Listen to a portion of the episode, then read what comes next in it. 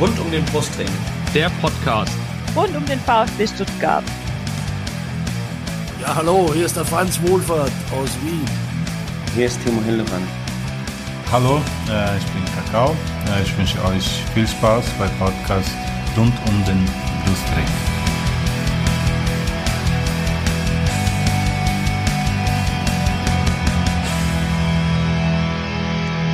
Herzlich willkommen zum Podcast rund um den Brustring. Mein Name ist Lennart und dies ist Folge 186 unseres Podcasts. Und ja, Yannick, äh, erstmal herzlich willkommen äh, im Podcast. Servus, guten Abend, Lennart. Ich hätte mir erhofft, dass das die letzte Folge in dieser Saison ist. Ja. Äh, aber das wird nicht so sein. Tja, unser VfB hat uns mal wieder einen Strich durch die Rechnung gemacht.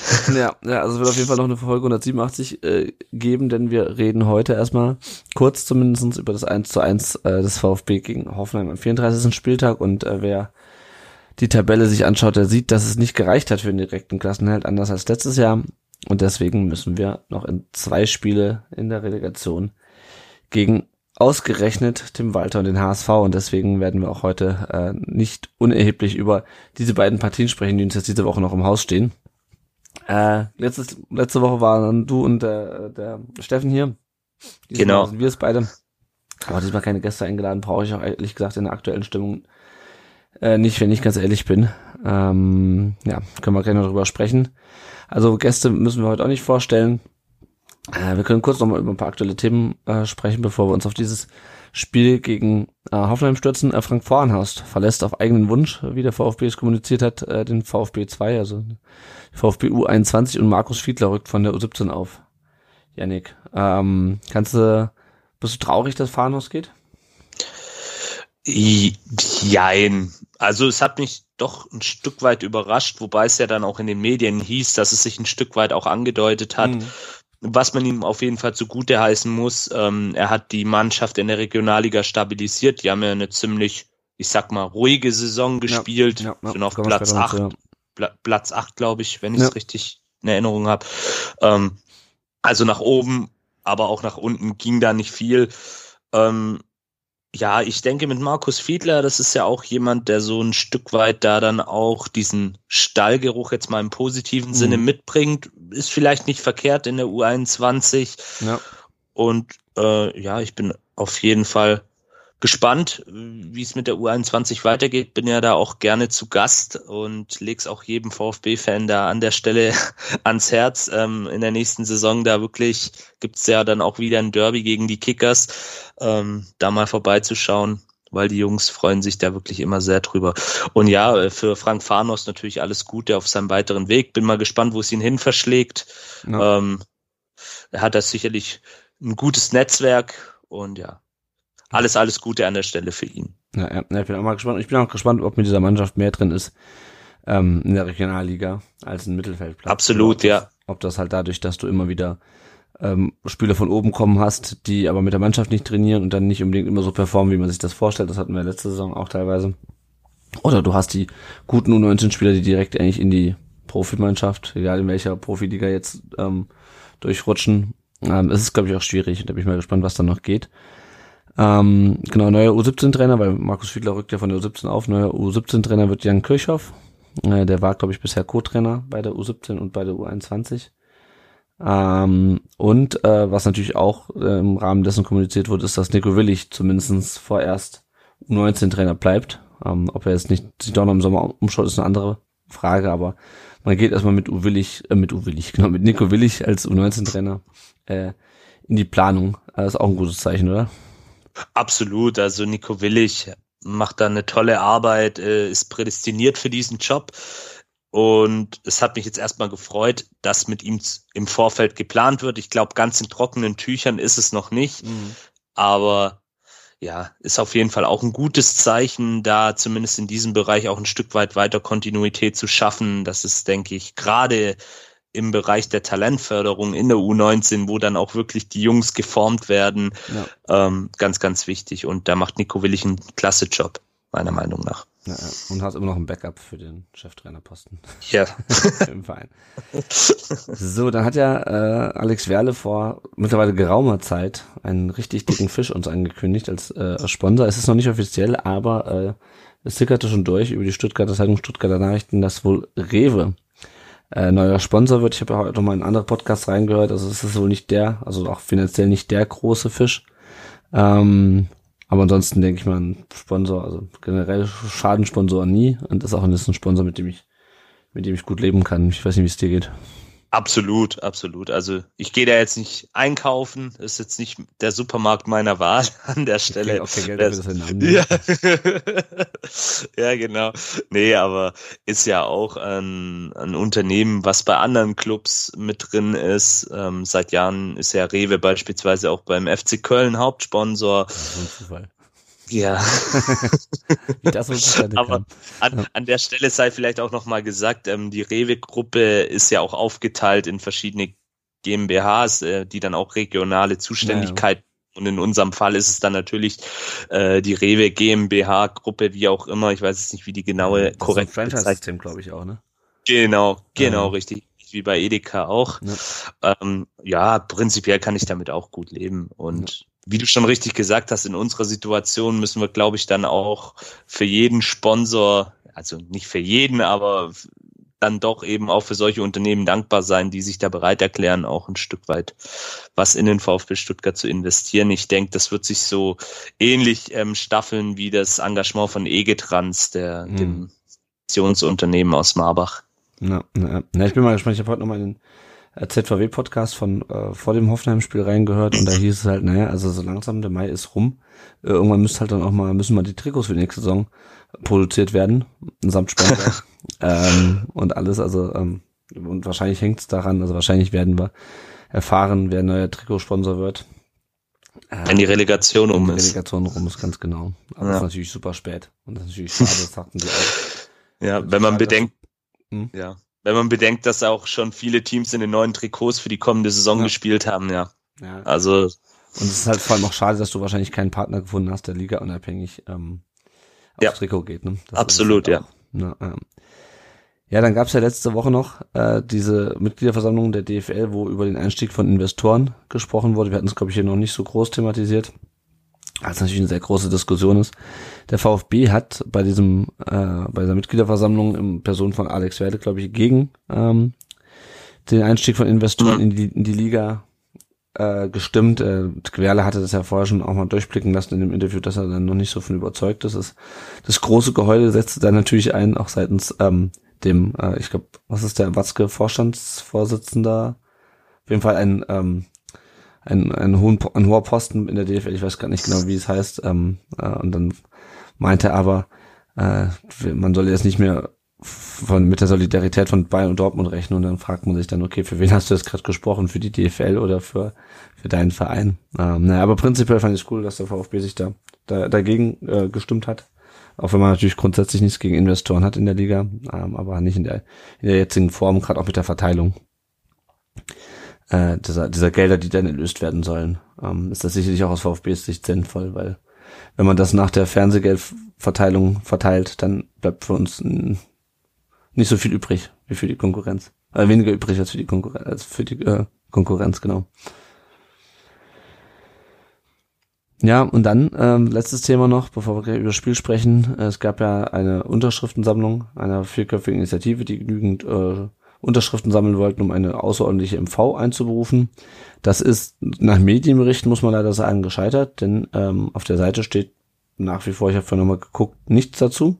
Da steht auch nicht, was sie mit den 4000 Euro machen, die sie eingenommen haben. steht zwar nur, okay. dass sie irgendwie, wenn sie über, wenn sie mehr als die 10.000, die sie, glaube ich, brauchten, um die Kosten zu decken, ähm, einnehmen, dann wird der Rest ges gesponsert an den, ähm, äh, an den EV, an den VfB e.V äh, ja, was jetzt mit den 4000 Euro passiert, die Leute schon eingezahlt haben und warum auch, also was das, was mich, mich halt stört, ist, das Anliegen ist ja legitim, auch wenn ich es persönlich nicht unterstütze, aber das gibt die Satzung her, deswegen kann man das machen. Was mich halt nervt, ist, dass die Kommunikation halt bei denen genauso beschissen ist wie, wie beim Verein teilweise. Also, keine Ahnung. Wenn mir das Thema wirklich wichtig wäre, würde ich mir ein bisschen verarscht vorkommen, wenn ich dann immer aus der Presse erfahre, dass das gescheitert ist.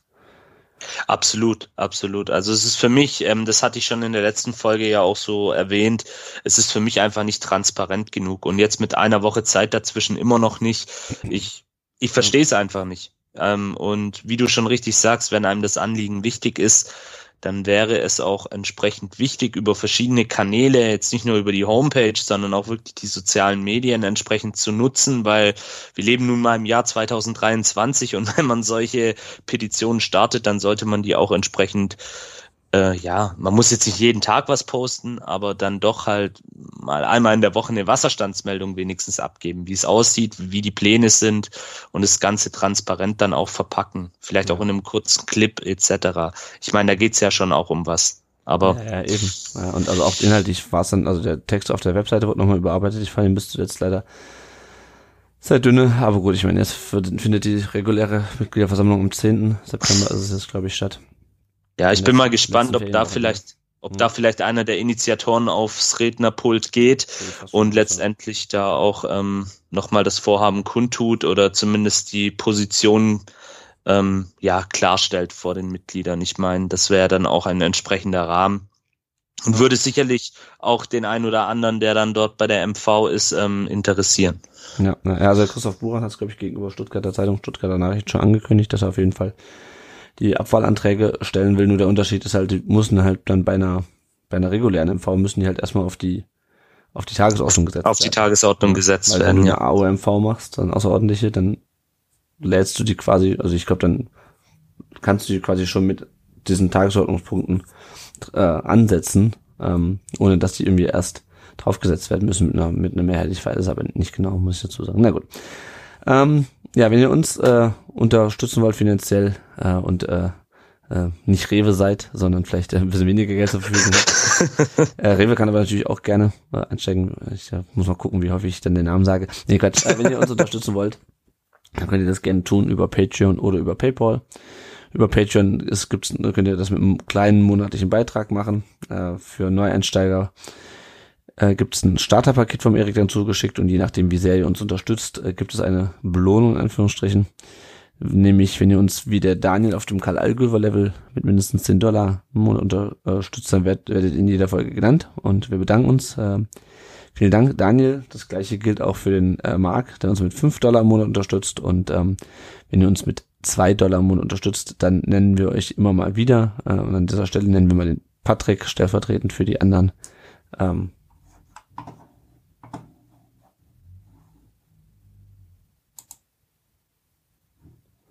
An dieser Stelle nehmen wir mal die Packung stellvertretend an und mein Computer wollte gerade irgendwas ähm, installieren. Man wurde gerade schwarz. Okay, ich hoffe, ähm, jetzt funktioniert's wieder. Genau, ja. Und äh, ansonsten könnt ihr uns PayPal äh, auch per PayPal unterstützen, wie wann und wie häufig ihr wollt. Und schon kleine Spenden helfen, ähm, hier den Podcast und den Blog am Laufen zu halten oder mal kleines oder oder mal kleines genau oder mal Equipment neu ähm, zu kaufen, wenn es kaputt ist. Alles, was ihr darüber wissen müsst, findet ihr unter rundumdenbrustring.de slash support. So, wir reden jetzt ähm, über das Hoffenheim-Spiel und wir werden das nicht so ausführlich tun, wie wir das sonst tun, weil ich glaube, das viel spannender ist. Der Ausblick ist auf die Relegation, auf die beiden Spiele, die übermorgen anstehen. Wir nehmen jetzt am Dienstagabend, 30. Mai auf. Äh, deswegen werden wir es nicht so ausführlich und nicht so chronologisch wie sonst auf dieses Spiel blicken. Äh, ich muss auch ganz ehrlich sagen, ich habe am Montag das erste Mal das über mich gebracht, mir dieses Spiel nochmal in der Zusammenfassung anzusehen. Ähm, weil ich einfach so sauer, enttäuscht und frustriert und null Bock auf Relegation hatte, dass ich mir das echt den ganzen Samstagabend nicht, okay, aber glaube ich noch nicht online, aber auch Sonntag nicht und auch erst Montagnachmittag irgendwann oder abends, Montagabend habe ich mir angeschaut. Nochmal, ähm, du warst ja auch im Stadion äh, am Samstag? Ja, genau, ja. ich war im Stadion. Ja, genau. Hast du es dir zwischendurch nochmal angeschaut? Tatsächlich erst heute Nachmittag, weil ich auch ähm, total resigniert bin, immer noch ähm, ja, es auch ein Stück weit nicht fassen kann, dass die Mannschaft diese große Chance hat liegen lassen, mit der besten Ausgangsposition in den Spieltag gestartet von allen Mannschaften, die da unten noch drin standen und akut gefährdet waren. Ja. Also ich nehme jetzt mal explizit Augsburg raus, die hätten wir ja tatsächlich in die Relegation schicken können, wenn wir es geschafft hätten. Also, ja. aber so von der Ausgangslage der letzten vier Mannschaften, auch die Hertha kann man ja da rausnehmen, die waren ja schon weg. Ähm, hatten wir es einfach, ja, wieder mal auf dem Silbertablett und die Mannschaft hat nicht geliefert. Und das, und das ist, einfach das Frustrierende und Enttäuschende ja. am Ende des Tages, ja. Das ist halt genau das, was du sagst, das nervt mich halt auch. Du bist auf Platz 15, du hast 4 zu 1 in Mainz gewonnen. Es war klar, dass nicht Bochum und Schalke beide verlieren. Ich, für mir war eigentlich auch schon fast klar, dass Bochum diejenigen sind, die äh, mindestens einen Punkt holen ja, in ihrem Spiel. Weil absolut, absolut. Ist, ja? Also Leverkusen ja. war ja gegen uns schon scheiße.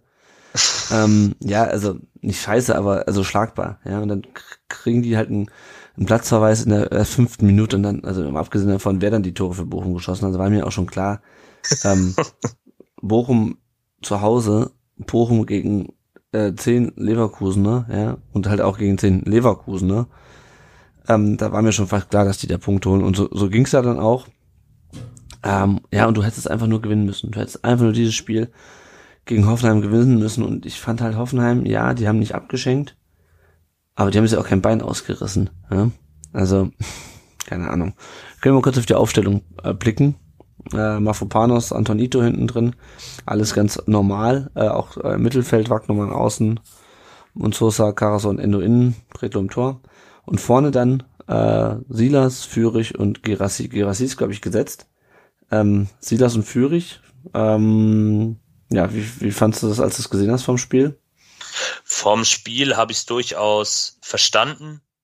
Führig ganz klar mit einer tollen Leistung im vorherigen Spiel bei Mainz 05. Ja. Fand ich okay, weil man dann sich natürlich auch im, wie gesagt, wir sprechen jetzt ja vor dem Spiel, äh, man hat sich dann natürlich auch erhofft, dass er diese Leistung bestätigen kann. Leider Gottes, so viel können wir ja vorwegnehmen, hat er das nicht. Ähm, Silas ist grundsätzlich immer ein Spieler, den ich gerne sehe, weil er einfach ähm, mit seiner Dynamik, Schnelligkeit, auch wenn er da nicht konstant genug ist, immer für Gefahr sorgen kann und hatte ja auch zuletzt gegen Mainz ein gutes Spiel gezeigt. Also von ja. daher war ich damit vor dem Spiel absolut d'accord und das ja auch ähm, mit Hoffenheim eine Mannschaft ist, die ja auch mit einer Dreierkette spielt und auch ähm, ja diesen Matarazzo-Ball, der uns ja allen noch gut bekannt ist, der auch sehr diesen dieser Höhnes-Taktik ähnelt, ähm, war es durchaus auch sinnvoll, weil, weil sich ja Räume ergeben haben, dann auch letztendlich im Spiel auf den Flügeln.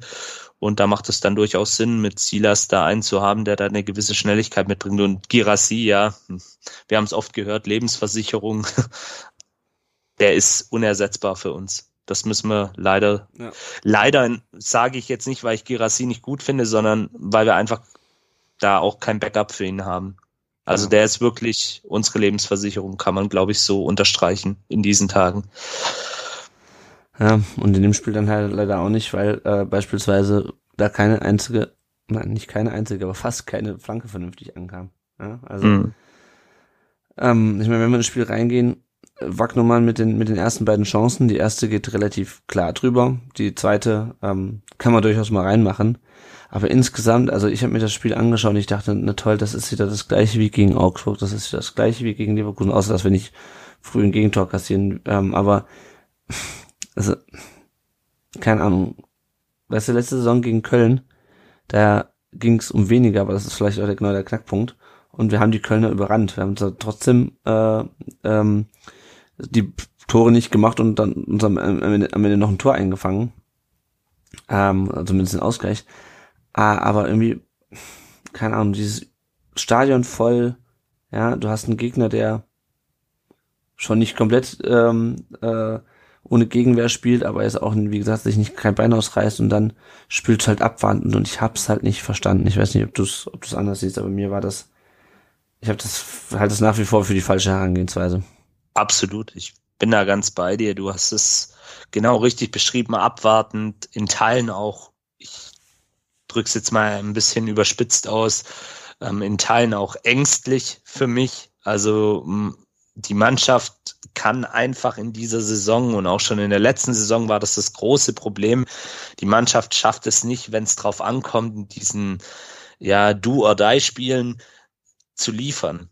Das, das ist einfach auch, da, da sieht man Parallelen, wenn man die Spiele auf Schalke anguckt, wo es um viel ging, wenn man die Spiele gegen, äh, wenn man das Spiel gegen Hertha BSC anguckt in der Rückrunde ja. im Olympiastadion, die Mannschaft ist dann total pomadig, gelähmt und weiß dann auch letztendlich nichts anzufangen. Und weil du vorhin auch die Flanken angesprochen hast, dann kommen da so halbgare Flanken, wenn da hinten so ein, ähm, wie heißt der, Anthony Brooks, ja. äh, das alles wegverteidigt. Ähnlich auch schon wie gegen Leverkusen, wo ein Jonathan Tah der gleiche Spielertyp ja, ist. Ja, was ich dann einfach auch nicht verstehe. Aber ja, einfach, ich fand es auch sehr einfallslos und mit jeder Minute, die vergangen ist, solche Spiele kommen ja dir dann, also so geht's mir zumindest, ich weiß nicht, ob es den Hörern und Hörerinnen da draußen auch so geht, mir kommen dann diese Spiele noch länger vor, mhm. weil du du guckst ja dann auch die ganze Zeit, wie steht's in den anderen Stadien, ähm, wie, was geht da und äh, du hast ja dann gemerkt, von Minute zu Minute wurde es auch, fand ich, im Stadion auch unruhiger. Also die Leute haben einfach gemerkt, oh, das wird heute eine ganz, ganz zähe Nummer.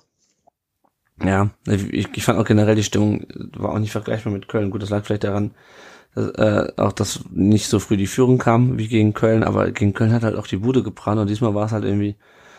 Ja, die die Choreo war schon, die hat da schon noch ähm, in den ersten Minuten fand ich die Stimmung gut ja, angeheizt, absolut, aber man merkt dann halt auch doch, wie es dann von dem Auftreten der Mannschaft abhängig ist. Ja. Und ich glaube auch viele Leute sind es einfach leid, die genau solche Auftritte, wie gesagt, das zieht sich ja wie ein roter Faden, nicht nur durch diese Saison, sondern auch schon durch die letzte und in Teilen vielleicht auch schon durch die vorletzte Saison, dass du immer in diesen entscheidenden Spielen komplett versagst als Kollektiv und die Leute sind es auch einfach leid.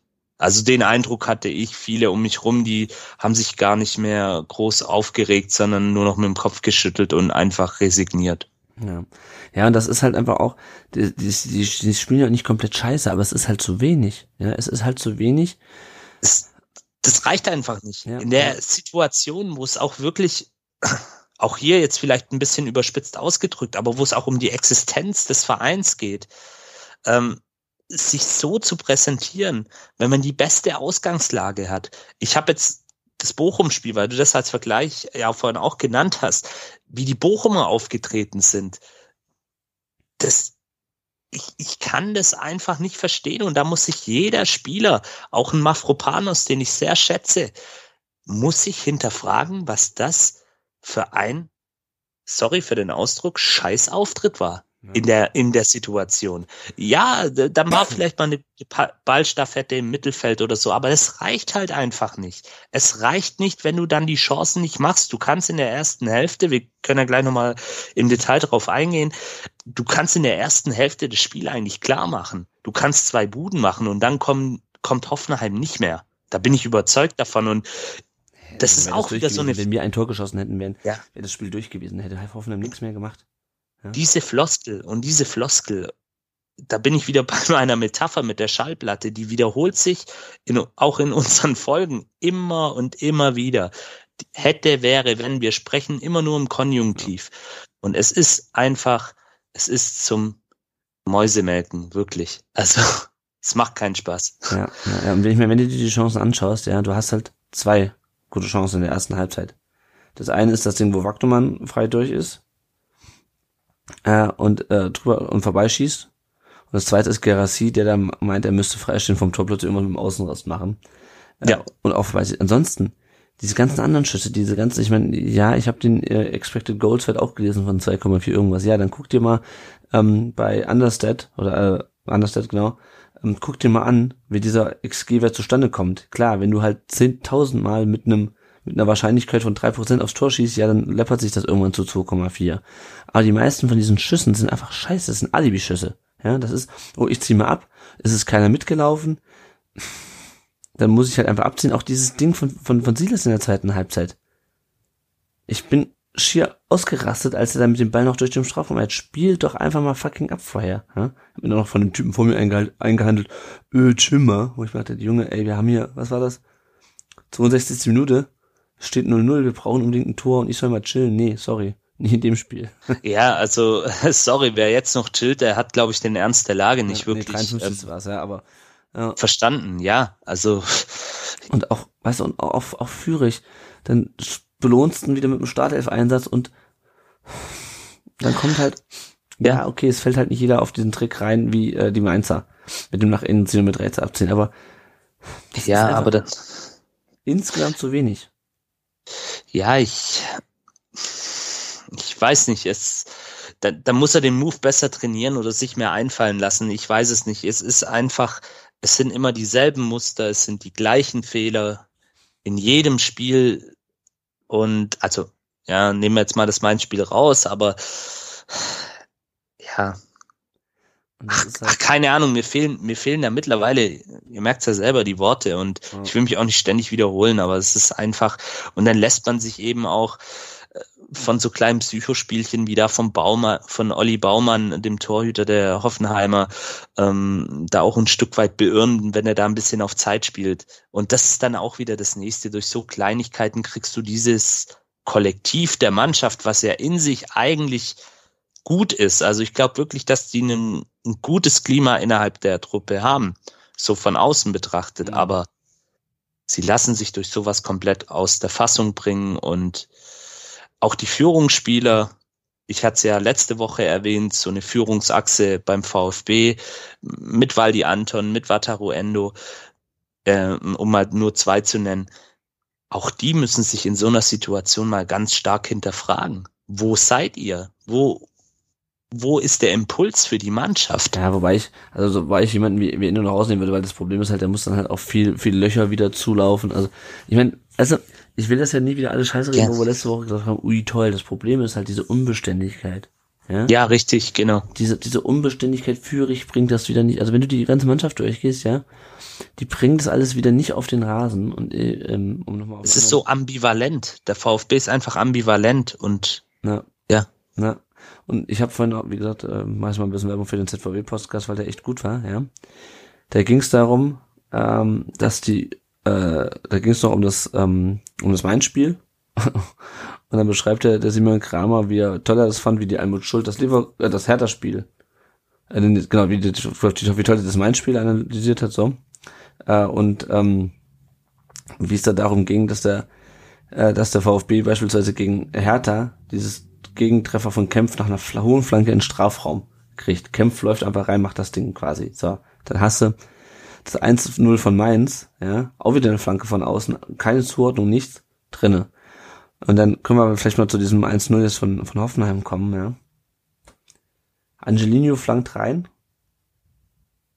Und der Bebu, der steht, der steht völlig frei. Und Hoffenheim macht nichts.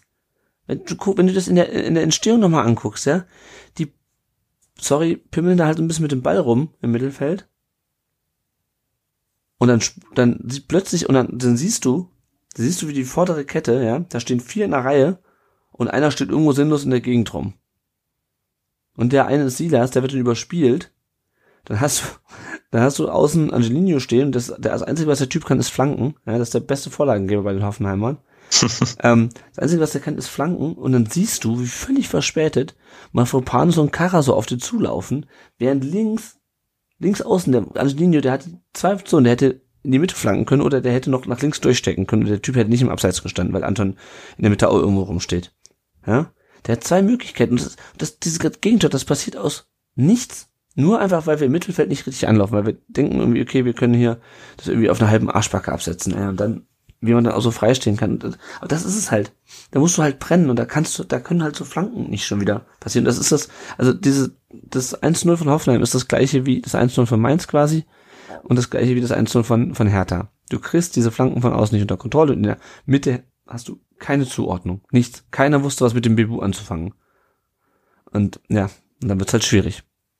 Ja, da wird's gegen jeden Gegner in der Liga schwierig. Im Übrigen auch, ich will jetzt nicht den Teufel an, an die Wand malen, aber auch in der zweiten Liga. Ja, ich habe gehört, davon beim HSV auch ein paar Flanken.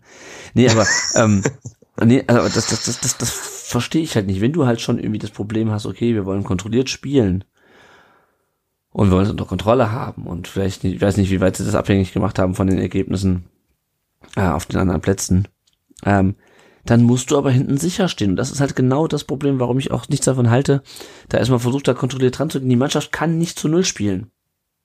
Kann nicht zu Null spielen. Wenn du das anguckst, dieses Gegentor, das ist sowohl mannschaftstaktisch im Anlaufverhalten als auch dann individuell, weil Ito halt einfach pennt, ja, und auch Silas sich komplett überspielen lässt und dafür dadurch erst den Raum aufmacht, ist das geht das, schaffen die das nicht. Die schaffen es nicht zu Null zu spielen. Ich, wir müssen jetzt nicht wieder das Thema Bundesliga-Tauglichkeit aufmachen. Die schaffen es nicht zu Null zu spielen.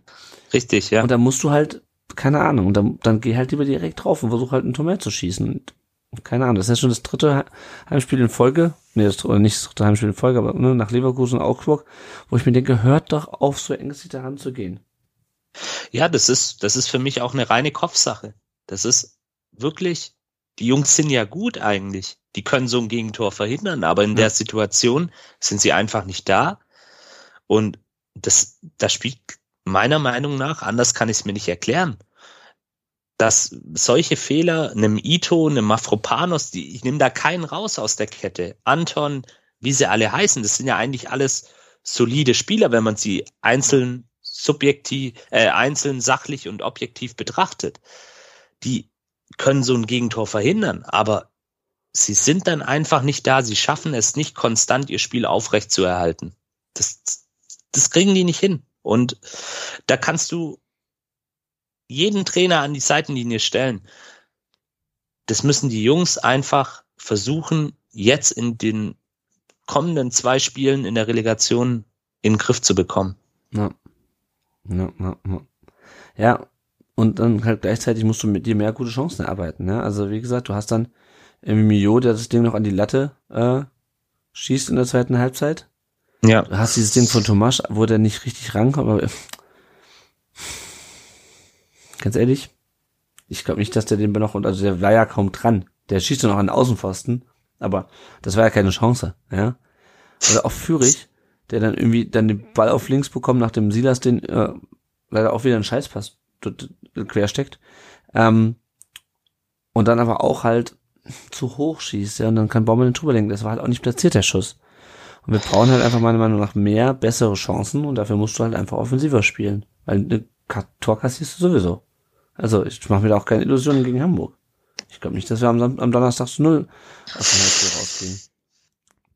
Ja, das, das glaube ich auch nicht. Und es wirkt halt alles so unstrukturiert. Das sind dann alles so Zufallsprodukte, wie du es gerade auch treffend beschrieben hast, die dann für Gefahr sorgen. Aber klar ist dann auch Pech dabei, wenn Mio den da an die Latte knallt, wenn er reingeht, vielleicht kommt da nochmal so eine Schlussoffensive, aber es ist einfach zu wenig.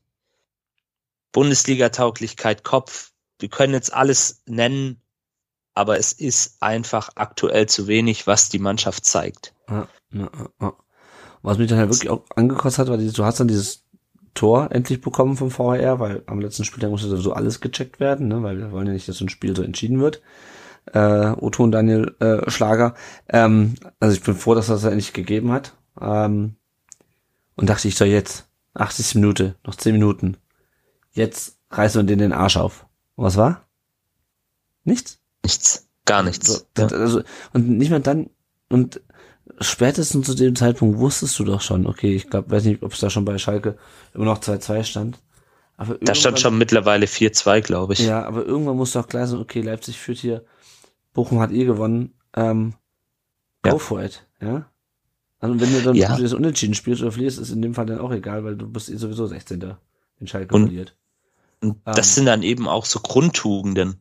Und die kannst du, ja, die kannst du ja, lernen, in Anführungsstrichen, aber die musst du dann einfach zeigen. Galligkeit, Abgezocktheit, egal. Hast jetzt eh alles. Karte ja, genau. Das, allein diese Statistik, ich wollte es gerade sagen, gut, dass du es vorwegnimmst. Ah, ja, alles gut, alles gut. Allein das zeigt mir doch, dass es dieser Mannschaft einfach an diesem, ja, auch das haben wir schon mal in der Folge genannt vor ein paar Wochen, dieser Killerinstinkt fehlt, ja. zu sagen, okay, und jetzt killen wir die Kraichgauer. Jetzt ist alles egal. Jetzt gehen wir nach vorne und jetzt knallen wir denen die Hütte voll. Das klingt jetzt alles auch ein bisschen populistisch, aber es ist einfach dann am Ende des Tages Fußball und Fußball ist manchmal sehr kompliziert. Merkt ihr ja auch hier an unseren Folgen, wenn wir da kontrovers diskutieren, aber manchmal auch einfach sehr einfach. Und das ist das Schöne vielleicht auch an diesem Sport. Und dann musst du halt diese Einfachheit nutzen und sagen, hey, jetzt gehe ich nach vorne, egal wie. Wir sind eh, wenn, wenn, wenn wir uns dann nochmal ein Tor fangen, okay, dann sind wir wahrscheinlich eh in der Relegation. Ich weiß auch nicht, wie weit haben es die Spieler mitbekommen. Es wurde ja, glaube ich, im Stadion, wenn ich mich recht erinnere, von den anderen Plätzen nicht so viel gezeigt. Ja. Also zumindest wurden nur die Spiele eingeblendet, die jetzt für uns eher uninteressant waren. Aber ja, es sind, es sind einfach dann auch die Grundtugenden Galligkeit, Abgezocktheit. Unterm Strich dieser Killerinstinkt, den du halt auch brauchst, neben dem ganzen schönen Drumherum, um in der Bundesliga dann auch zu bestehen. Und den hat beispielsweise dann auch der VfL Bochum in seinem Spiel gezeigt. Ja. Einfach sich gesagt, okay, das Momentum nutzen wir, natürlich begünstigt durch diesen Platzverweis in der achten Minute.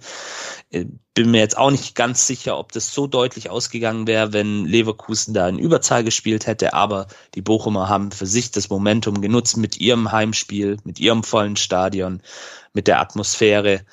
Ich habe mir das Spiel nicht ganz angeguckt, auch nur in der Zusammenfassung, mhm. aber da war einfach, ja, viel mehr dieser Killerinstinkt vorhanden wie beim VfB Stuttgart. Ja, und ich meine, letztes Jahr zu diesem Killerinstinkt auch nicht. Ich meine, wir hätten gegen Köln letztes Jahr, hätten wir zur Halbzeit eigentlich 5-0 führen müssen, ja. Ja. Und halt, da waren halt richtig gute Chancen dabei, ja. Ich erinnere nur an äh, Ende teilweise frei vom Tor und so. Du hast aber auch nicht so viele gute Chancen in diesem Spiel gehabt. Ja, du hast, wie gesagt, zwei in der ersten Halbzeit von Wagnermann und, und, und Gerassi und zwei in der zweiten Halbzeit von Mio und, ähm, und das Tor von Tomasch und eventuell lasse ich noch den Schuss von Führig gelten, aber so richtig auch nicht, ja. Und das, das, das, das reicht einfach nicht und ich ja. verstehe das nicht. Und nachdem du schon die Erfahrung gemacht hast gegen Augsburg, okay, hm, vielleicht ein bisschen zu kontrolliert, ja, okay, ja, Punkt gegen Augsburg, äh, ja. Auch gegen Hertha, ja, du kassierst eh immer eins, geh doch drauf. Und es war einfach nur, also ich war irgendwann einfach nur frustriert, weil ich gemerkt habe, okay, ja. es ist, die hatten von Beginn an die Hosen voll und die haben es nie geschafft, irgendwie mal die Windel ja. zu wechseln auf gut Deutsch. Ja. Das war echt. Sehr schön beschrieben, ja. Also, ja, besser, Ahnung, besser, ey. besser, ja. Ihr merkt, wir sind auch ziemlich ratlos und ja. Ja, ich bin, ja. ich weiß auch nicht mal, was ich sagen soll.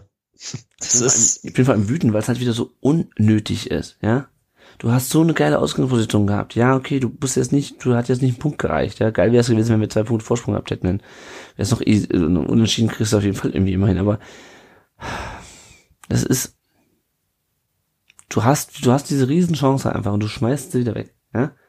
Gegen Mainz, da hast du halt irgendwie, da hast du halt irgendwie, musst du halt eigentlich auch gewinnen, um da irgendwie rauszukommen und um überhaupt erst in diese Position zu kommen, machst es.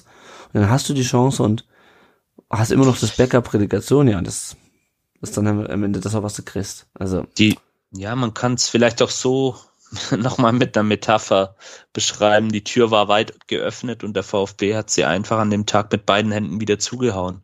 Ja. Und hat sich jetzt quasi dieses Nachsitzen, wie ja auch die Relegation äh, spaßeshalber genannt wird von einigen Medien, dann auch redlich verdient am Ende ja. des Tages, ja. ja.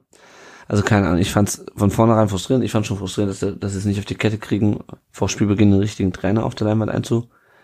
Also als, das, als, als ich das gesehen habe, ich dachte, okay, das kann nur scheiße werden heute. das war schon mal der Vorbote. Also, ich weiß nicht, ich weiß nicht, wie man das hinkriegt, ja. Also die, die Datei mit Materazzo, die sollte doch eigentlich schon im Archiv liegen. Also das ist ja alles digital. Drückst du auf den Knöpfchen, sagst hier, hier ist die Aufstellung, schiebst du die halt hintereinander und dann machst du halt Sebastian Höhnes, Vataro Ende und so weiter und so fort. Also, wie man das, ausgerechnet noch gegen Hoffenheim, wie man das hinkriegen kann. Also, ich meine, das ist nur ein Nebenaspekt, da braucht man sich nicht schon aufhalten, aber. Ja. Ja, keine Ahnung. Es passt leider Gottes ins Gesamtbild, ja, was ja. diese Mannschaft oder auch der Verein in Teilen gerade abgibt. Ja, und ich meine, um kurz nach dem Spiel, ja, also dann schicken die da die Ordner aufs Feld.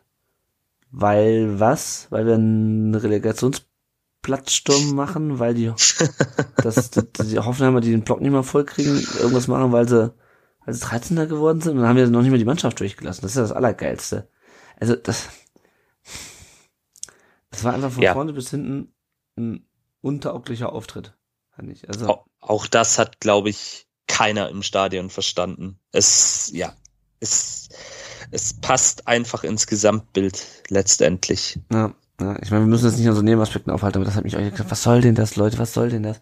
Dann ist die Polizei noch von den Gästeblock gerannt, hat da zehn Minuten gestanden, ist wieder zurückgegangen, weil sie nichts zu tun hatten. Also ich hab, ich bin aus dem Kopfschütteln nicht mehr rausgekommen am Samstag. Ja, wir können ja mal schauen, was unsere Hörerinnen und Hörer äh, da zu dem Spiel zu sagen haben, weil und da noch ein bisschen drüber diskutieren, weil ich weiß nicht, was ich zu dem Spiel noch sagen soll. Also ich, wie gesagt. All, alles in allem ein nicht zufriedenstellender Auftritt. Ja. Um mal wieder zur Sachlichkeit zurückzukommen. Zu auch wenn es schwer ist in diesen Tagen. also der Christoph der Ray Bucanero schreibt, äh, dass eine Mannschaft wie Bochum, no offense, also no offense, nicht no offense, äh, nach 34 Spieltagen über dem VfB steht, sagt alles. Hm, wobei ich die Bochumer, ich finde, ich sehe die Bochumer gar nicht so schlecht. Ja? Also ja, die Hertha ich, ist, hat ein Qualitätsproblem und ja, ich fürchte Schalke auch. Gut, dass wir gegen beide verloren haben. Aber Bochum die hatten mal so eine gewisse Galligkeit, ja, auch wenn die teilweise auch natürlich auf den Sack gekriegt haben, aber. Ja, ja aus ihrer, sage ich jetzt mal, vielleicht nicht so stark vorhandenen individuellen Qualität haben sie trotzdem eine Qualität geformt und das ist eben dieses Kollektiv, was sie dort haben. Und, und mit einem mhm. Trainer, mit äh, Jürgen Letsch, der das wirklich. Thomas. Thomas, Letsch, Entschuldigung, wie komme ich denn jetzt auf Jürgen? Thomas Letsch, äh, seines Zeichens ja auch äh, gebürtiger Schwabe, ähm, der es wirklich geschafft hat, nachdem er das Amt von Thomas Reis übernommen hat, ähm, da eine wirklich gute Truppe zu formen. Also die haben sich ja auch gegen größere Gegner immer sehr gut präsentiert und haben dann auch mal dort ihre Punkte eingesammelt und dann ja, ist es natürlich gegen Leipzig gewonnen.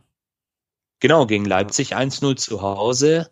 Ähm, dann natürlich der Auftritt gegen Borussia Dortmund. Und genau, das ja. wollte ich jetzt noch als nächstes sagen. Dieses Stadion ist natürlich auch ein Faustpfand. Ja. Eben, wenn du vielleicht jetzt nicht diese spielerische Qualität im Kader hast, wie andere Mannschaften, dann musst du daraus eben deine Stärke ziehen. Und das haben die Bochumer wirklich, das muss man auch neidlos anerkennen, super gut gemacht in dieser Saison. Also da an dieser Stelle vielleicht auch, so fair muss man, denke ich, auch sein. Äh, liebe Grüße an die Kastropper. Absolut verdient dieser Klassenerhalt. Ja, ja, ja, und das ist es halt, was im VfB auch so ein bisschen abgeht, ja. Du hast keinen, kommen wir auch gleich noch, du, äh, du hast keinen, der so überragend ist, dass er die Mannschaft tragen kann, ja. Sosa baut in der Form zu sehr ab. Im letzten Spiel, kommen wir gleich noch drauf. Silas, über den haben wir auch schon gesprochen. Und du hast so zwei Spieler noch, die wirklich Unterschiedsspieler sein können. Das sind Endo und Gerassi. Gerassi ist auf Flanken angewiesen, der kann nicht alles selber machen und genauso geht's mit Endo. Mhm. Der kann nicht alles da in der Mitte selber machen. Ja, und wenn du Karasos Abwehrverhalten beispielsweise siehst beim, beim 1 zu 0, wie der völlig blind in der Mitte da rausrückt. Und dann, die gehen einfach nur auf den Ball. Ja. Ich habe heute mal äh, an einer Podcast gehört, ja. Die gehen, und das haben wir so häufig schon besprochen, die Saison. Oh, ein Ball. Dann rennen drei Leute auf den Ball und wenn die auf den Ball rennen, wird der Ball nach innen geschlagen und da fehlt dann, da fehlen die Leute dann. Ähm, und du hast aber gleichzeitig, du hast diese krasse individuelle Klasse nicht, ja, von einem, der dir irgendwie auch in der Abwehr nicht, ja, hast du ja schon gesagt. Ito, Mafopanos, Anton, das sind solide Verteidiger, ja, sage du auch. Mhm. Du hast keinen, du hast keinen, der da mal da drüber steht, sozusagen. Du hast keinen, der dir einfach safe alles raushaut. Der, der irgendwie so, du hast keine sichere Bank da hinten. Ja? Also, wie gesagt, Ito, super talentierter Spieler mit Sicherheit, Mafopanus auch, Anton, hm, weiß ich nicht. Ähm, stabil, ja, stabile, stabile Bundesliga, Sagadu kann, glaube ich, auch mehr, als er jetzt in dem Jahr gezeigt hat. Aber das ist keiner, wo du sagst, okay, die anderen können wackeln, das ist unser Turm in der Schlacht hinten. Ja? Das hast du auf fast keiner Position. Einer, der einfach so funktioniert. So, außer abgesehen von Ende und Girassi vielleicht. Und du machst es aber auch nicht wett, indem du irgendwie mannschaftlich total super geschlossen bist und irgendwie, du kannst es durch nichts wettmachen. Diese, dieses Mittelmaß kannst du nicht durch kollektive Qualität irgendwie wettmachen. Weißt du, was ich meine? Absolut, ich, ich weiß, was du meinst. Das ist ja einfach dann auch das, was ich letzte Woche ja gesagt hat, hatte mit dieser Achse, mit dieser einfach Spieler, auf die du dich in solchen Situationen verlassen kannst die sind selber nicht bei uns in Form. Du hast gerade zwei Spieler genannt mit Girassi und mit Endo, beziehungsweise müssen im Spiel natürlich auch viel machen, viel bewegen. Und jetzt ein Karasor, wo ich mir eigentlich erhofft hatte, der kann in diese Rolle auch so ein Stück weit als Turm in der Schlacht äh, reinwachsen noch, zeigt da dann halt auch entsprechend ja zu viele Schwächen. Ja, oder zumindest nicht konstant. Ne? Das ist ja nicht so, dass wir äh, nicht konstant, genau. Er hat ja gute ja. Auftritte, wo du dann auch wieder denkst, Mann, warum denn nicht immer so ähnlich wie bei Chris Führig vorne in der Offensive, ja. wo du gegen Mainz denkst, boah, ist es sein kongenialer Zwillingsbruder oder vielleicht doch Marco Reus? Wird ja oft mit Marco Reus verglichen, aber äh, ja, du sagst es ja richtig, wir bewegen uns mit diesen Diskussionen auch langsam im Kreis. Die Mannschaft muss einfach jetzt versuchen, sich zusammenzureißen, am Riemen zu reißen und einfach alles raushauen. Und jeder muss für den anderen einstehen. Da kommen wir jetzt auch gleich nachher in der Betrachtung der kommenden zwei Spiele dazu. Ja. Ich würde mir, um es vielleicht mal mit einem Spielertyp zu vergleichen, äh, ein Spieler, der auch gerade ziemlich in der Bundesliga im Gespräch ist, weil wohl angeblich der FC Bayern dran ist. Ich würde mir da so einen Declan Rice wünschen von West Ham United. Ich weiß nicht, der ein oder andere wird ihn vielleicht kennen ein Spieler, der natürlich dann auch noch so ein Stück weit Identifikation mitbringt bei West Ham, aber einfach konstant seine Leistung zeigt, rustikal spielen kann, aber natürlich auch ein toller Kicker ist und einfach immer sich in jedem Spiel zerreißt, egal und wer regelmäßig die Premier League guckt, der weiß, West Ham United gehört jetzt auch nicht zum absoluten Tafelsilber dort, aber. Immerhin, immerhin äh, Finalist, oder? Oder sind die rausgeflogen? Ähm, in der Conference League, ja, sind sie jetzt im Finale tatsächlich gegen AC Florenz. Ja. Aber in der Liga haben sie ganz knapp den Klassenerhalt geschafft. Ja. Ja, also das jetzt vielleicht einfach um, weil ihr merkt selber, mir fehlen da wirklich noch die richtigen Worte, um es mal so einfach mit einem Bild oder mit einem Beispiel zu vergleichen. So ein Spielertyp, ich weiß, absolut unrealistisch in Stuttgart, weil da sind andere Top-Clubs mit. Spielertyp sein, aber zumindest so diese. So, so ein Spieler würde ich mir einfach in, sag ich mal, abgespeckter Form beim VfB Stuttgart wünschen. Der, der da einfach auch für seine Mannschaft dann oder für das Team ein Stück weit ein Stabilisator sein kann. Ja. Wir haben solche Spielertypen in der Theorie, aber in der Praxis funktioniert's ja, wir sehen es seit zwei Jahren einfach nicht. Ja, ich meine, wenn ich mir jetzt auch nochmal die, die Aufstellung angucke, ja, du hast halt Redlo im Tor. Einigermaßen stabil. Schauen wir mal, wie es nächste Saison weitergeht. Mafropanos, Anton Ito haben wir schon drüber gesprochen. Wagnumann, anders als Hansi Müller, der heute mal wieder seine Klappe nicht halten konnte, sehe ich in dem echt Potenzial. Ja? Mhm. mhm. Karasor, ja, pff, Endo klar, ja, Sosa, weiß ich nicht, ja, also die letzten Spieler waren halt, waren halt, also da wird er halt seiner Führungsrolle nicht gerecht. Der Junge ist seit 2019 da, ähm, Seit 2018 sogar schon. 2018, genau. Er meint, nach dem Spiel, er wäre geschockt gewesen von der Relegation. Ja, Junge, du bist echt geschockt davon, dass wenn jede fucking Flanke irgendwo hinsegelt, nur nicht auf Gerassis Kopf, dass du, dass ihr dann das Spiel nicht gewinnt, ja, also, und dann das hast du die Silas Fury, über die schon gesprochen, dann guckst du, wer von der Bank kommt, okay, Thiago Tomasch wahrscheinlich in seinem letzten, ähm, äh, in seinem, an seiner letzten Spiele für den VfB oder mit Sicherheit mit einem seiner letzten Spiele für den VfB. Ähm, Mio kommt rein, macht aber auch nicht einen Riesenunterschied leider. Kulibali, ja.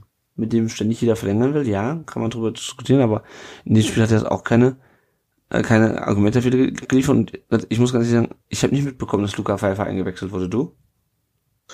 Ich habe es tatsächlich, ihr werdet jetzt lachen, aber ich habe es über den Kicker-Ticker mitbekommen. Ja, also, Weil ich, ja, wirklich, ich habe es echt nicht mitbekommen. Ich war mit meinem Neffen im Stadion und ähm, saß dann im Familienblock und ja, ich habe es nicht mitbekommen. Bis dann mein Neffe mir, mein Neffe hat's mir gesagt und ich habe dann im Kicker-Ticker nachgeschaut und habe dann gesehen, ja, Luca Pfeiffer, der wiederum tut mir ja schon fast leid. Also mhm der, der wirkt einfach, ähm, bitte nicht falsch verstehen, aber der wirkt wie ein Fremdkörper in dieser Mannschaft. Ja. Wie, also da könnt, könnte äh, Sebastian Höß auch einen von uns beiden reinstellen. Wir würden wahrscheinlich nicht anders wirken. Ja, Wir ja, wahrscheinlich wären wahrscheinlich schneller K.O., aber ja, das stimmt, ja. aber ja. Und dann, also, und dann gucke ich auf die Bank, da stehen, sitzen noch Kim Müller, sitzen noch Stenzel, äh, Lee Eckloff, Haraguchi und Nate. Und Alles Spieler, die dir in so einer Situation, es tut mir leid, nicht weiterhelfen. Genau. Die kein, die keinen Impuls setzen können. Ja, und dann, aber du hast halt schon mit Leuten wie Silas und Fürich, die ja gegen Mainz gut gespielt haben, auch Fürich traue ich prinzipiell was zu, ja. Aber die Absolut, Leistungsschwankungen, absolut. die Leistungsschwankungen, die sind halt einfach zu krass. Der hat jetzt wieder ein gutes Spiel gehabt, das, ist, das Spiel war wieder eine Katastrophe, eine absolute Katastrophe. Er wird völlig zu Recht Und- als allererster in der 66. Minute ausgewechselt dafür. Silas, Schrecklich, schrecklich die Leistung, ja. Silas, wie gesagt, ich liebe den, ja. Tolle, tolle Sololäufer auch wieder. Aber der kriegt es nicht, anders als früher, der kriegt es nicht mehr hin, am Ende noch den Ball vernünftig abzuspielen. Der hatte gegen Mainz schon Glück, das vor dem 1-1, der Mainzer dem Ende den Ball vor die Füße grätscht. Dieses Ding auf Führig, was da gleich in den Strafen geeiert ist, das war eine Katastrophe. Und ich, so toll ich das finde, dass der da durchflitzt, die Pässe vorne, also das dann, wenn es dann ums, ums, um die Verwertung geht oder ums Assist, ich keine Ahnung, was Stich- los ist. Stichwort Kontinuität und Konstanz Ja. und auch Weiterentwicklung. Spieler müssen sich ja auch weiterentwickeln, gerade auf diesem Level. Und das sehe ich Ja. halt bei einigen Jungs bei uns im Kader eine Art Stagnation auch. Ja. Ja, das ist es halt. ne? Und dann bist du halt alle so, okay, der eine ist ein großes Versprechen, der andere nicht mehr so groß, aber da erwartest du ein gewisses Level, aber es ist halt alles so, ja, wie ich gesagt habe, du hast keine individuelle Qualität, die- die herausragt, so, dass die dir ein Spiel rettet und du hast keine Sonst, sonst wärst du jetzt nicht in der Relegation. Ja, ja. Sind wir doch ehrlich. Also wir brauchen hier doch nicht, klar, auf dem Papier liest sich unsere Mannschaft ganz ordentlich, aber sie schaffen es einfach nicht, ihre Anlagen, die durchaus vorhanden sind, dieses Potenzial abzurufen, konstant. Genau. Weil wenn sie das geschafft hätten, dann wären wir jetzt überm Strich und dann würden wir heute wahrscheinlich keine Folge aufnehmen. Ja, weil ja, kein schon, Spiel mehr. aber Wär, wär, wär's die Ja. Dann, genau, wäre es ein kleiner Saisonrückblick und eben jetzt nicht die, ja, wie ihr bestimmt da draußen merkt, der ist sehr angespannte Stimmung hier im Podcast. Aber Ja, genau. Der äh, Chris schreibt dann noch, ähm, hat nicht gereicht, ich hasse Relegation. Äh, der äh, Ed Fitzloh, ich fand's auch nicht gut. Äh, der Ed RST 0868 ähm, hat auch gesagt, auch, also ne, auch hat uns den Gefallen getan, die Saison easy auslaufen zu lassen. Wie man da nicht gewinnen konnte, ist mir ein Rätsel. Ich habe Schiss vor der Relegation. Äh, der Michael Bartenwerfer hat ein äh, hat ein Häufchen gepostet. Über Soße haben wir schon gesprochen. Ähm, eigene Chancen nicht nutzen. Ja, Chancenverwertung haben wir auch schon gesprochen. Ähm, keine Wucht gegen einen schlechten Gegner, schreibt der Ed Jules Signo. Stimmung im Stadion in der zweiten Halbzeit ebenfalls enttäuschend. Also ich fand es dann auch ehrlich gesagt immer auch nicht mehr so gut. Ähm, ja, genau. Und auf Facebook auch. Die Thea schreibt, wir brauchen so viele Chancen. Ähm, machst du sie vor nicht, bekommst du hinten, schreibt die Franziska. Ich hoffe, dass sie jetzt die Relegation packen. Das Schöne ist für die nächste Saison mehr Stabilität, hinten mehr Stabilität reinbringen kann. Das ist halt, das ist halt genau das, du brauchst hinten die Stabilität. Dann gewinnst du Ja. auch ein Spiel 1-0. Ah, du musst und dafür, es tut mir so leid. Aber was heißt, es tut mir so leid, es tut mir leid, aber da musst du halt auch wirklich mal jemand, jemanden gehen lassen und Geld zu haben, um da jemanden zu verpflichten. Das, also, das geht so nicht weiter. Ich hab's mal ausgerechnet. Wir haben jetzt in den letzten, in den drei Saisons seit dem Wiederaufstieg haben wir, ich glaube, 59, 55, 57 oder in einer anderen Reihenfolge Tore kassiert. Das ist zu viel. Wir haben einen Tor- Gegentorschnitt von 1,7 in den letzten drei Jahren. sprich Bände. Ja, und das ist aber zu viel, ja, weil das heißt, du kriegst jedes Spiel ein Gegentor und jedes zweite Spiel kriegst du zwei. Wenn ich nicht komplett in Mathe, äh, äh, wenn ich nicht komplett verrechnet habe. Ja, das das mal rein. Ja. Das- Und, weil, ja, also, keine Ahnung. Ähm, gut, es geht natürlich ganz viel, die Saison haben wir nicht heute verkackt. Äh, wir sind selber schuld. Ja, keine Ahnung, was hältst du denn von dieser Diskussion, dass man sagt, naja, also wir das ist ja alles doof jetzt, ne, aber wir haben es natürlich in den elf Spielen unter Labadia verkackt. ist mir ein bisschen zu einfach, ganz ehrlich. Also wir verkacken es eigentlich konsequent seit zwei Jahren. Also klar, natürlich, wenn man es jetzt auf die Saison runterbricht und man den Punkteschnitt unter Labadia äh, berechnet beziehungsweise ähm, abzieht oder dazu addiert. Mit dem Punkteschnitt, den Sebastian Hoeneß jetzt ähm, erreicht hat, muss man natürlich im Nachgang sagen, ja, war die Labadia-Verpflichtung, da sind wir uns, denke ich, alle einig, ein großer Fehler, der uns vielleicht ein Stück weit da auch den einen oder anderen Punkt gekostet hat. Aber das alleine nur auf Labadia runterzubrechen, das ist mir am Ende des Tages zu einfach. Jeder hat seinen Anteil, jeder, der in dieser Saison und auch in der vor, in der letzten und auch in Teilen der vorletzten Saison verantwortlich war, hat seinen Anteil daran. Jeder. Ja, und Der eine mehr, der andere weniger, in allererster Linie die Mannschaft. Ja. Aber nur auf Labadia das runterzubrechen, Labadia war ein Faktor, keine Frage. Das ist mir am Ende des Tages, wie gesagt, meine eigene ähm, Meinung ähm, ein, dann auch zu einfach. Zumal es halt nichts, also ich meine, also, ne, das hat in der Situation, ja, natürlich wärst du nicht in der Situation, vermutlich, eventuell, wenn Hönes zum Winter schon gekommen wäre. Das ist halt auch hypothetisch, aber vielleicht kann man sich durchaus vorstellen, Ansprache gut, macht das bisher ganz gut, finde ich. Äh, braucht man nicht, zu diskutieren, dass Hönes das, das, das gut macht und den Turnaround geschafft hat und dass wir vorher auf Platz 18 standen, bevor er kam und jetzt immerhin noch eine Chance auf, die, auf den Klassenerhalt haben. Aber in der Situation, in der du dann bist, für die Situation, dass du gegen Hoffenheim die Hosen voll hast und nicht das 2 zu 1 machst. Für diese Situation kann nicht Labadia was. Für diese Situation bist du als Spieler oder als Trainer, der die Vorgabe Absolut. in dem Moment verantwortlich. Genau richtig. Genau sagen, richtig. Ja, ich wäre nicht in der Situation, hätte es nicht Labadia verkackt. Aber ähm, jetzt bin ich in der Situation und jetzt, ich bin in der Lage, es zu lösen. Es ist ja nicht so, als hätten wir gegen auswärts in Leipzig spielen müssen am letzten Spieltag. Ja? Äh, du hast, du kannst diese, diese Situation lösen, du bist jetzt in der Lage, das zu lösen. Und dann ist es für mich eine Ausrede und Alibi zu sagen, ja, aber wenn wir nicht unter Labadia so viele Spiele verloren hätten, dann wären wir ja gar nicht in der Situation, dann wäre das alles gar nicht so tragisch. Nein, du hast es in dieser Situation nicht auf die Kette gekriegt. Und ich weiß auch nicht, ob Labadia auch noch eine Ausrede ist für die Relegation jetzt. Sollten wir die, ver äh, ich will nicht dauernd verkacken sagen, aber sollten, also, sorry. Sollten wir es die, sollten wir die nicht schaffen, dann kannst du nicht sagen, ja, aber mh, hm, ja, es ist doof gelaufen, dass wir abgestiegen sind in zwei Spielen gegen Zweitligisten, aber ja. wenn dir nicht gewesen wäre, dann hätten wir ja gar nicht in der Relegation gespielt. Nee, Leute, also und, und noch eine, eine Sache kurz, es ist ja auch nicht so, als ob der Labadia, der hat ja gravierende Fehler gemacht, die haben wir auch hier besprochen aber es ist ja nicht so, als ob äh, die Fehler plötzlich alle weg sind, jetzt wo Labadia weg, weg ist. Ja, die Mannschaft hat ja auch ihren Anteil an so Spielen wie gegen Bremen oder gegen gegen Schalke oder gegen Hoffenheim. Also du hast es mal wieder auf den Punkt gebracht. Absolut. Also die Spieler sind jetzt in der Verantwortung. Ja. Und mehr gibt's dazu nicht zu sagen. Man kann sicherlich war ein Fehler, alles schön und gut, aber am Ende des Tages jetzt bringt's auch nichts mehr. Das muss man nach der Saison dann machen, wenn man dann auch weiß, ja. in welcher Liga man spielt. Da kann man das alles nochmal ganz im Detail aufarbeiten. Aber jetzt muss der Fokus, und da gebe ich auch Sebastian Höhnes recht, der sagt, wir müssen jetzt zusammenhalten, wir müssen zusammenstehen. Übrigens mit einer tollen Geste nach dem Spiel. Ja, ja, ähm, das fand ich gut, ja. Das war wirklich, muss ich sagen, richtig, richtig gut und zeigt auch nochmal dieses Mindset, was er nach außen trägt und was er dann, glaube ich, auch der Mannschaft mitgibt oder versucht mitzugeben. Ja. Wirklich toll. Und mit Sebastian Hoeneß habe ich die Hoffnung, egal jetzt mal in welcher Liga es weitergeht, dass man da auch, ist jetzt auch sehr hypothetisch, aber nachhaltig was aufbauen kann. Da ist auf jeden Fall der, der Wille, die Identifikation, die ist da. Hätte ich niemals gedacht im Übrigen. Da muss ich auch ein Stück weit Abbitte leisten bei Sebastian Hoeneß. Also wirklich toll, wie er das aktuell macht. Ja. So, wir gucken mal kurz auf die Hörerfragen, bevor wir uns dann mit dem Thema Relegation befassen. Ich hebe uns mal die letzte für Schluss auf, weil dann können wir nämlich gleich überleiten. Ähm, der Bamangituka 93 schreibt, welche Konsequenzen müssen die Verantwortlichen nach der Saison ziehen? Vielen Dank wie immer für eure tolle Arbeit rund um den Brustring. Danke.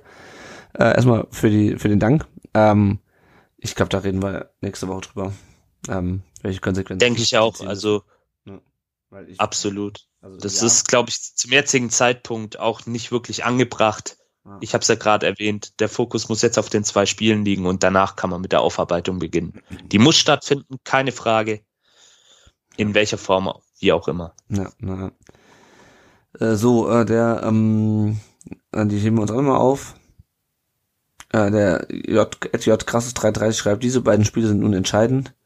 Glaubt ihr, wenn wir runtergehen, dass unser Verein wieder in puren Aktionismus verfallen würde, bei Ligaverbleib etwas in den Führungsebenen passiert und den Fans endlich eine Strategie und ein neuer Weg für Erfolg vermittelt wird? Puh, keine Ahnung. Lass uns das, lass uns das nächste Woche oder in drei Wochen, wenn wir irgendwie noch vielleicht noch einen Saisonrückblick machen. Lass uns das dann diskutieren. Ich weiß es ehrlich gesagt nicht. Also ich kann es auch zum jetzigen Zeitpunkt. Da müsste man jetzt wirklich in die Glaskugel schauen ja, und Vermutungen anstellen. Sicherlich würde ähm, ein Ligaverbleib in allererster Linie mal dem Verein gut tun, was das Finanzielle angeht. Ja. Da sind wir uns, denke ich, alle einig. ob es dann in den verantwortungsvollen Positionen wechselt geben wird, schwierig. Kann ich eigentlich gar, habe ich auch aktuell gar keine Meinung dazu, weil ich mich tatsächlich mit dieser Frage nach diesem Wochenende ähm, noch gar nicht so wirklich beschäftigt habe. Also lieber AM, ähm, wir heben uns die Frage auf, die ist nämlich wirklich gut, wie ich finde. Und da kann man auch sicherlich kontrovers drüber diskutieren, aber so wie es Lennart gerade auch vorgeschlagen hat, ja. schieben wir nach hinten, würde ich sagen. Ja, da haben wir noch den Stefan, der auch schon mal zu Gast war, der wissen wollte, warum die Mannschaft so un unkonstant ist. Darüber haben wir eigentlich schon gesprochen auch. Ähm, das war noch die, das war was, was die letzte Woche, wo letzte Woche dann die Zeit fehlte. Ähm, der Wamagituka möchte noch wissen, at T30AK heißt übrigens bei Twitter, möchte wissen, äh, Liebesrunde im Brustring-Team, äh, hat Pascal Stenzel in Zukunft beim VfB? Janik, was meinst du? Der aktuellen Mannschaft eher nicht. Und auch bei dem aktuellen Spielsystem, ich sehe ihn eher in der Viererkette. Mhm. Er ist für mich der klassische Viererketten-Außenverteidiger. Äh, Solide, wenn er nicht zu sehr nach vorne arbeiten muss, weil für diesen klassischen Wingback, wie ihn jetzt äh, Wagnumann oder auf der anderen Seite Bonasosa spielt, da fehlt ihm einfach die Geschwindigkeit, die Athletik. Er ist ein, wie ich finde, solider Zweikämpfer, also in den Auftritten, die man von ihm gesehen hat, hat er das auch durchaus immer mal wieder gezeigt. Er kann tatsächlich auch gute Standards schießen, aber ja, in dem aktuellen Spielsystem und in der aktuellen Kaderkonstellation glaube ich nicht, dass er längerfristig beim VfB zu sehen sein wird. Ja. Eventuell wenn es dann wirklich zum Abstieg kommen sollte, eben auch als Achse, als, als Führungsspieler, als Stabilisator, das weiß ich nicht, wie dann geplant wird, aber da müsste man jetzt auch wieder in die Glaskugel schauen und Vermutungen anstellen, was, wie gesagt, zum jetzigen Zeitpunkt auch schwierig ist. Aber so stand heute, den 30.05., sehe ich für ihn, um auf deine Frage einzugehen, lieber Mamangi Tuka 1893, ähm, sehe ich für ihn keine Zukunft beim VfB. Da haben wir noch drei Fragen von Ed VfB Stuttgart, nee, äh, Ed Profess, ich wird leider nicht ganz angezeigt, der Name. Also die erste Frage ist, täuscht die gute Bilanz von äh, Höhnes darüber hinweg, dass Werl und Vogt den Verein an die Wand gefahren haben? Ich habe Angst, dass sie den Klassenhalt als persönliche Bestätigung auslegen. Meiner Meinung nach war der Abstiegskampf selbst hausgemacht von diesen beiden. Oh, da weiß ich ehrlich gar nicht, wo ich anfangen soll. Also oh. ähm, hausgemacht ist der, Ab ist der Abstieg auf jeden Fall, ja, aber halt nicht nur von mm. beiden, meiner Meinung nach. Ähm, und äh, ja, jeder sportlich verantwortlich für diesen Klassenerhalt als die, oder was, jeder verantwortlich für diesen Klassenerhalt als persönliche Bestätigung auslegen. Äh, also wenn wir eins gelernt haben, die letzten Wochen, Monate, dass hier keiner Selbstkritik an den Tag legt. Ähm, also, ja, aber ich kriege jetzt auch ein Thema für eine, für eine ähm, für den Saisonrückblick. Äh, zweite Frage ist, ich habe den Eindruck, dass sich unter Labadia die Fitness ver extrem verbessert hat. Klar hat er kein Spielglück und hat wilde Dinge probiert, aber das ist nicht der Grund, dass wir Fans bis zu 90 Minuten immer noch denken, dass wir Kraft übrig haben. Ähm, ja, wobei in den letzten Spielen ähm, hat mir die Kraft so ein bisschen gefehlt schon wieder, muss ich ganz ehrlich sagen. Also auch gegen, gegen Leverkusen, ähm, gegen Augsburg bei den Spielen, ähm, gegen Mainz braucht es es nicht unbedingt, aber auch gegen Hoffenheim. Ähm, hatte ich nicht das äh, gut gegen Frankfurt halt schon wieder schon, aber also ich hatte nicht unbedingt das Gefühl, dass die jetzt äh, noch mehr hätten gehen können in den letzten Minuten der, dieser Spiele, oder? Absolut, ja. Also da bin ich bin ich auch ein Stück weit bei dir. Also gegen Gegner, die eine gewisse Athletik und Körperlichkeit an den Tag legen, tun wir uns weiterhin sehr schwer. Das ist vielleicht dann auch so ein Mix aus dieser fehlenden Galligkeit, Abgezocktheit, Rustikalität, die den Jungs einfach gerade auch ein Stück weit abgeht. Ja, mehr kann ich da jetzt auch nicht dazu sagen. Also, das ist halt auch wieder, das sind auch wieder diese zwei Gesichter. Einerseits können sie es, andererseits lassen sie es dann eben in den Spielen, wo es drauf ankommt, vermissen. Ist auf jeden Fall eine Tugend, die sie gegen den HSV zeigen müssen jetzt in den kommenden zwei Spielen. Und da müssen wir jetzt einfach hoffen, dass sie dann vielleicht doch bei Labadia ein bisschen was Positives auch mitgenommen haben in dem Bereich und das dann eben in den zwei noch ähm, folgenden Spielen zeigen auf dem Platz. Die dritte Frage ist, was sind heutzutage eigentlich noch Gründe, warum ein Spieler sich für Stuttgart entscheiden sollte? Was hebt uns von anderen Vereinen ab? haben ein bisschen mehr Geld als manche Vereine, aber auch nicht so. Können sich unsere Spieler noch wirklich mit dem Verein identifizieren? Nö. Also, der eine mehr, der andere weniger. Sosa traue ich auch noch zu. Äh, mm. Indo auf jeden Fall, aber auch ein Fabi Bredlo möchte ich da jetzt nicht komplett die Identifikation ja, absprechen. Aber, also, also, aber so. Fußballprofis, also. Äh, genau, genau. Also ich glaube, ähm, das Problem haben auch viele andere Clubs in der Bundesliga. Was sind heutzutage noch Gründe, zum VfB zu gehen? Ich glaube, Stadion, diese Strahlkraft, die der Verein am Ende des Tages halt doch hat. Du bist als Spieler doch noch ziemlich im Fokus jetzt im Vergleich zu anderen Standorten. Das kann ein Vor- und ein Nachteil gleichzeitig sein, wie ich finde. Also gerade für junge Talente aus dem Ausland gibt es genug Beispiele in den letzten Jahren, die dann auch sich erstmal einleben müssen, akklimatisieren müssen. Kann sowas auch eine Bürde sein? Aber ich glaube, was für den VfB spricht, Lennart, du hast es gerade gesagt, eben das Stadion, diese Fans, diese Kulisse, immer noch ein hoher Zuschauerschnitt und dass du dich halt mit guten Leistungen relativ schnell auch in den Fokus spielen kannst. Aber das kannst du halt bei anderen Bundesligisten, die wesentlich besser dastehen in der Tabelle und auch sportlich konstanter sind, sicherlich auch. Aber das sind halt so diese typischen Vorteile eines Traditionsvereins. Ja. Vielleicht noch die schöne Stadt, Stuttgart. Ja, Sehr lebenswert. Die, die Verkehrssituation auf die Stadt, ja. So, ähm, wir haben noch zwei Fragen und die kommen praktisch quasi jetzt auf die Lage, der wir uns jetzt befinden nach dem Ende der regulären Saison. Es ist wieder wie 2019. Der VfB ist 16. sind wir mit 33 Punkten. Äh, über die Ergebnisse anderen haben wir schon gesprochen. Hertha und Schalke sind äh, runtergegangen. Am Ende und jetzt geht's. Also jetzt müssen wir das machen, worauf wir überhaupt keine Lust hatten, was ich schon seit Wochen, ich habe noch nicht mal geguckt, wann die Termine waren, ehrlich gesagt, weil ich einfach nicht mich damit befassen wollte, aber am Donnerstag haben wir ein Heimspiel gegen ausgerechnet den HSV und am Montag äh, geht's dann nach Hamburg und also du warst, warst du 2019 auch in, in Berlin? Ich war 2019 auch in Berlin, ja. Und also dieses Rückspiel. Furchtbar. Beim, beim, Zweitligisten, ja, ich glaube, wenn du drin bleibst, ja, ist das, also das ist immer noch eine Scheißfahrt am Montagabend dann wieder äh, zurück. Oder am Dienstag, wenn man sich noch Urlaub genommen hat, was weiß ich. Aber, also, da runter zu gehen, also das erste, also das, das Schlimmste war das Spiel. Damals, bei Union. Die Situation nach dem Spiel. Das zweitschlimmste waren die Vollpfosten, die Pyro bei uns im Block geschmissen haben und diese und, und der, der, der Platzsturm der Union. das drittschlimmste war diese ewig lange Rückfahrt.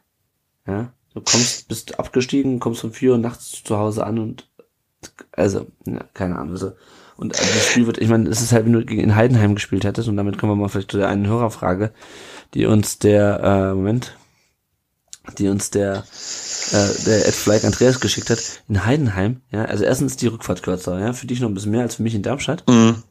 Zweitens, bist du halt in so einem kleinen Pissstadion, ja, die machen auch Lärm, ja, aber du bist halt nicht gegen 50.000 Hamburger oder wie viel da auch immer reingehen. Das wird hammerhart, das wird für die Mannschaft hammerhart und das wird auch für uns hammerhart, weil die werden die Bude da abreißen, die Hamburger.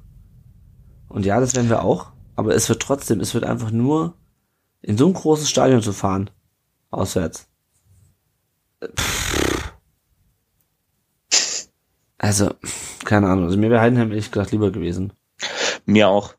Bin ich, bin ich ganz bei dir und auch wenn jetzt viele, ähm, die meisten werden es ja mitbekommen haben, was da am Sonntag abging in der zweiten Liga. Also ich habe es ja dann auch in der Konferenz verfolgt. Drama pur. Ja. Also man hat sich die Älteren unter euch werden sich erinnern, an Schalke 2001 so ein Stück weit zurückerinnert gefühlt. Ich glaube halt, dass genau dieser Umstand, der jetzt noch als Nachteil ausgelegt wird, am Ende des Tages auch ein Vorteil für den HSV werden kann. Okay. Weil genau diese jetzt erst recht Mentalität.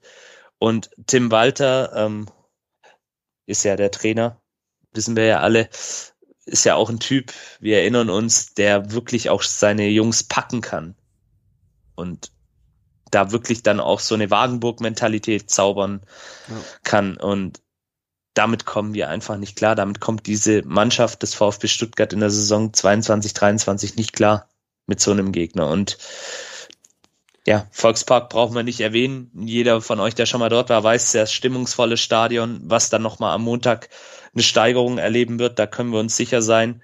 Das, das Ding wird auch komplett ausverkauft sein bis auf den letzten Platz.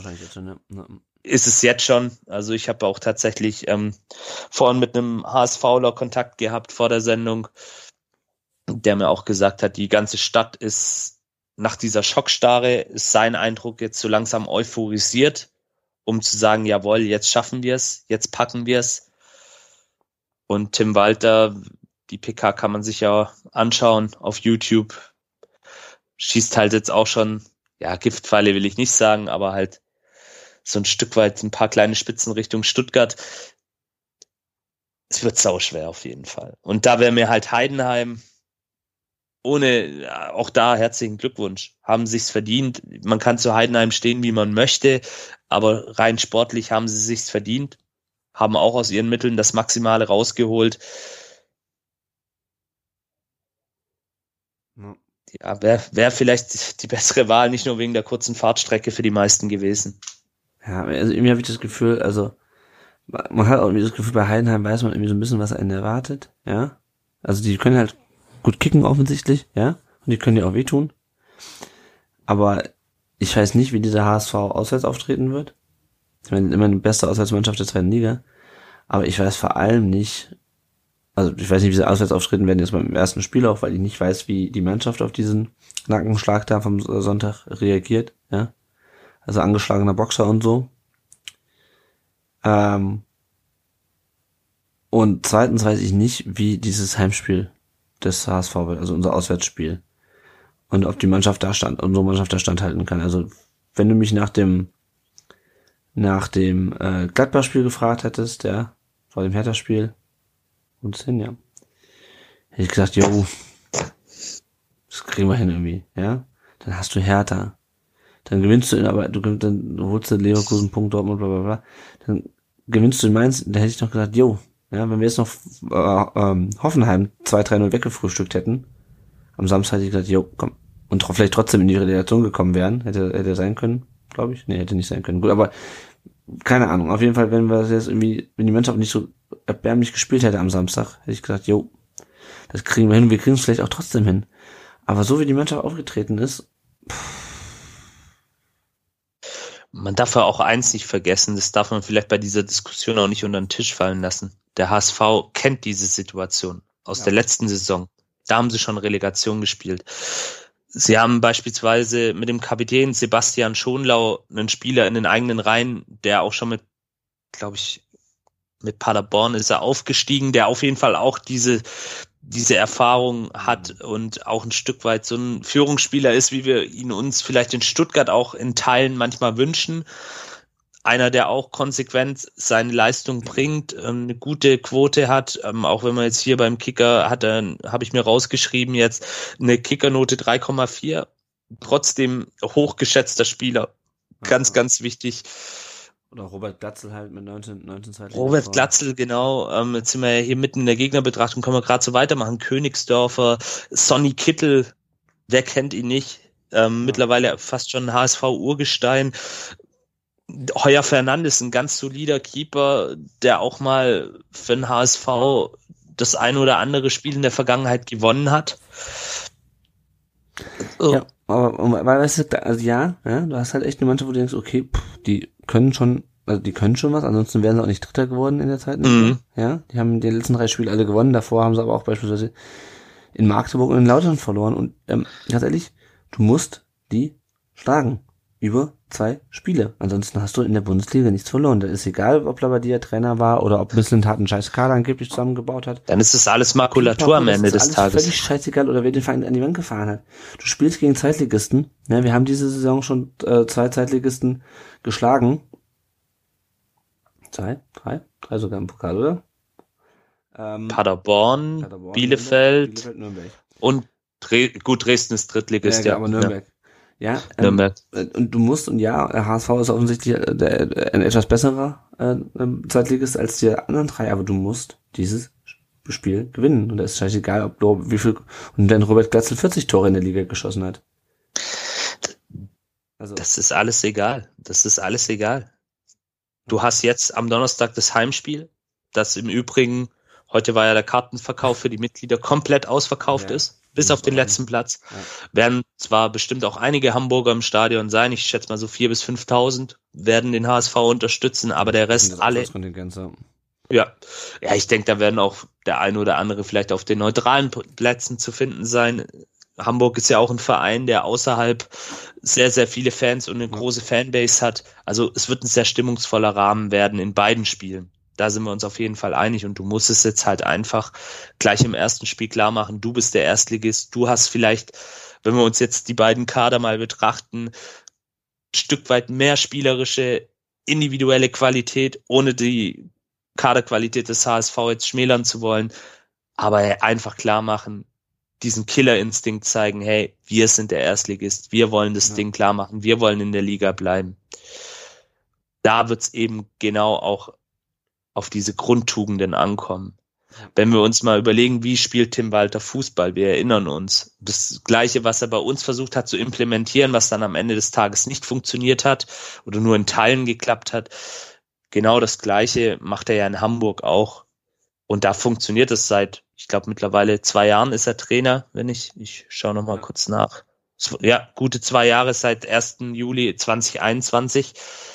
Und er hat es wirklich geschafft, und das ist ja auch eine Leistung bei einem Verein wie dem Hamburger Sportverein, sowas zu implementieren. Ein Spielsystem, das funktioniert mit Spielern, die da absolut dahinter stehen, auch wenn sie immer mal wieder ähnliche Probleme haben wie wir auch, schwankend in ihren Leistungen. Es wird einfach verdammt hart. Und es, weil wir es vorhin mit den gelben Karten hatten, in so solchen Spielen musst du gelbe Karten ziehen. Anders geht's nicht. Anders bestehst du nicht. Schon gar nicht im Volkspark. Mehr, mehr gibt's eigentlich nicht zu sagen. Die Truppe muss sich einfach raffen. Ja, ja, ja. ja. Truppe, ja. Truppe muss sich raffen.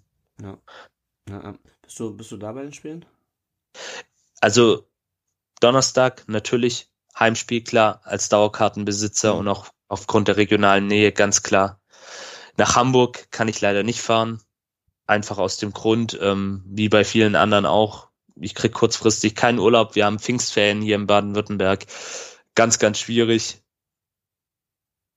Da und auch, ja, ist jetzt vielleicht für viele kein Argument, aber für mich dann doch in diesen Zeiten auch das Finanzielle. Also wenn man mal guckt, also. also.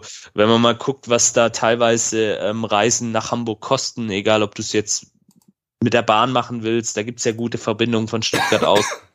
Oder äh, ganz ähm, nobel mit dem Flieger. Da muss man sogar sagen, sind die Flüge teilweise noch günstiger gewesen. Ich habe mal am Sonntag spaßeshalber geguckt, wie die Bahnverbindungen. Ja, sehe ich dann irgendwo am Ende des Tages auch nicht ein. Und wir hatten es ja gerade davon. Ich habe noch von 2019 tatsächlich ein Trauma. Da habe ich die Reise auf mich genommen. Ähm, nach Berlin damals und ja. Ich hoffe, ähm, ich weiß jetzt nicht, Lennart, ob du da vielleicht was rausgefunden hast. Ich leider nicht. Ob es ein Public Viewing gibt im Stadion, ja, wer. Wenn ihr da mehr wisst, nee. schreibt uns gerne. Ich also sehr, sehr gerne. Also, Fände ich cool. Also war ja dann auch gegen Union so, dass für die daheimgebliebenen da im Stadion in der Kurve ein Public Viewing eingerichtet wurde. Ist vielleicht für so ein Spiel auch ein ja, in Anführungsstrichen würdiger Rahmen, wenn man das dann in so einer großen Gemeinschaft schauen kann. Wird ja auch im Free TV übertragen, also Sat 1. Wir haben also große Chancen, uns vor ganz Deutschland zum Obst zu machen. Auch ganz schön. Ja. ja. Schwier schwierig, ja. Naja, wir hatten ja noch eine Frage offen, pro oder contra Relegation. Für mich gehört das die abgeschafft, sagt schreibt er 18 oder Black XX7. Für mich gehört die abgeschafft, die Relegation, äh, schreibt er, dass ich in meinen Augen Platz 3 der, Zeit, der zweiten Liga mehr verdient hat, in Liga 1 zu spielen als Platz 16 der ersten und ich persönlich. Und erst mal unabhängig davon, dass der VfB jetzt in, über die Relegation überhaupt noch den Chance auf die Klassenhalt hat. Äh, schafft die Scheiße ab. Ganz ehrlich. Also, ich habe ich hab weniger Angst vor der zweiten Liga, auch wenn ich weiß, was das für Konsequenzen hat, als vor den beiden Spielen. Ja, weil, also ich bin schon ähm, Mainz war schon heftig, das hat sich aber die Spannung zum Glück relativ schnell gelöst. Am Sonntag war es schon schlimm. Ja, ich war den ganzen äh, Samstag meine ich, ich war den ganzen Sonntag emotional im Arsch. Ja. Äh, und jetzt hast du diese beiden Spiele innerhalb von vier Tagen und ich habe, also ich, pff, wenn das am, am äh, Donnerstagabend um 2045 angepfiffen wird, ich weiß jetzt schon, dass ich nervig ein Wrack sein werde und das habe ich, das braucht einfach kein Mensch. Das ist so eine künstlich hergestellte Spannung, ja dann. Genau. In zwei Spielen und es geht um alles, ja. Und ich meine, wenn du halt am letzten Spieltag auf Platz 16 abrutscht und dadurch direkt absteigst, ja, dann hast du es aber halt nicht in diesem einen Spiel verkackt, sondern halt in den 33 Spielen davor. Die, die Leidenszeit wird einfach verlängert. Klar, ist sicherlich für den neutralen Beobachter ein tolles Duell. Zwei, wie man so schön sagt, wird ja auch heute in den Medien so berichtet, zwei Schwergewichte. Ja.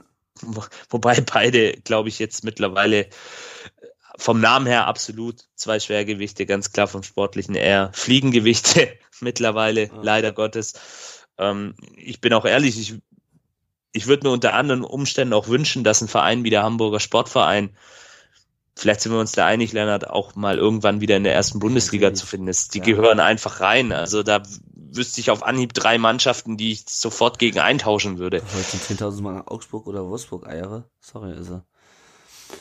Und das ist sicherlich ähm, dann noch ein schöner Saisonabschluss eben für den neutralen Beobachter, für die Fans beider Lager, auch unter den Umständen, wie es am Sonntag in Sandhausen für die HSV-Fans war, sowie auch für die Stuttgart-Fans schwierig. Und meiner Meinung nach gehört es auch abgeschafft.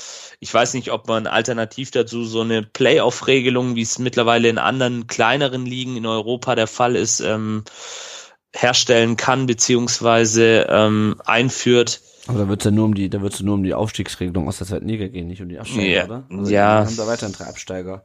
Da wird nur der dritte, dritte Aufsteiger ausgespielt. Gen genau, richtig. Entweder so oder man findet eine andere Alternativlösung oder man kehrt zum alten System ja, zurück. Also drei, drei rauf, drei runter, ja. Also. Drei rauf, drei runter, genau. Und ja, wie du es auch gerade schon richtig gesagt hast, wer am Ende des Tages auf Platz 16 steht, bei aller Liebe zum VfB, der hat es dann auch einfach verdient, abzusteigen. Ja, und dessen müssen wir uns halt auch im Klaren sein wenn es wirklich zu dem Worst-Case-Szenario kommt und wir am Montagabend dann zweitklassig sind, ich will es eigentlich nicht aussprechen, aber es ist ja nun mal im Bereich des Möglichen, dann haben wir uns das mit Fug und Recht erarbeitet, verdient, nennt wie ihr es wollt. Und dann müssen wir das auch akzeptieren. Ja, also wie gesagt, ich habe überhaupt keinen Bock auf diese beiden Spiele. Ich weiß, ich werde am Donnerstag ja. schon wieder heiß sein. Aber momentan denke ich einfach so, ich habe keinen Bock, ich will das Saison zu Ende. Ich halte tatsächlich konnte ich bis zur heutigen Sendung die Aufregung noch niedrig halten, beziehungsweise ganz ausblenden, bis natürlich auch abgelehnt, ab, abgelenkt durch die Arbeit im Büro. Aber mittlerweile, wow, puh. Also jetzt, je mehr wir drüber auch sprechen im Verlauf jetzt dieser Folge heute Abend, ganz, ganz schlimm. Also, und ich glaube, am Donnerstag, da bin ich ja davor auch noch im Büro. Ich, lieber Chef, falls du zuhörst, bitte gib mir da keine anspruchsvolle Aufgabe, weil da bin ich, glaube zumindest in den letzten Stunden, wenn es dann auf den Nachmittag zugeht, nicht mehr ansprechbar. Ja. Und so geht es ja vielen, vielen, die es mit dem VfB und auch dem HSV halten, wahrscheinlich auch in den nächsten Tagen. Naja, ich muss ja mal an die Choreo Mainz denken, nur dich im Kopf. Ähm, ja. Und dann halt ein VfB, also geht um VfB natürlich. Ja, also, pff, keine Ahnung, ey ich, ich halte das nicht aus und ich hasse, ich hasse, dass wir in die Relegation müssen. Ich hasse die Mannschaft dafür, dass wir, dass sie es nicht geschafft hat, gegen Hoffenheim zu gewinnen und dass wir es alle in diese scheiß Relegation müssen schon wieder, ey. Und ich meine, der einzige Vorteil ist vielleicht nicht, dass ganz Fußball Deutschland ähm, äh, jubelt, wenn der HSV aufsteigt, sondern die würden, die Hälfte freut sich wahrscheinlich, wenn, wenn sie weiter unten bleiben.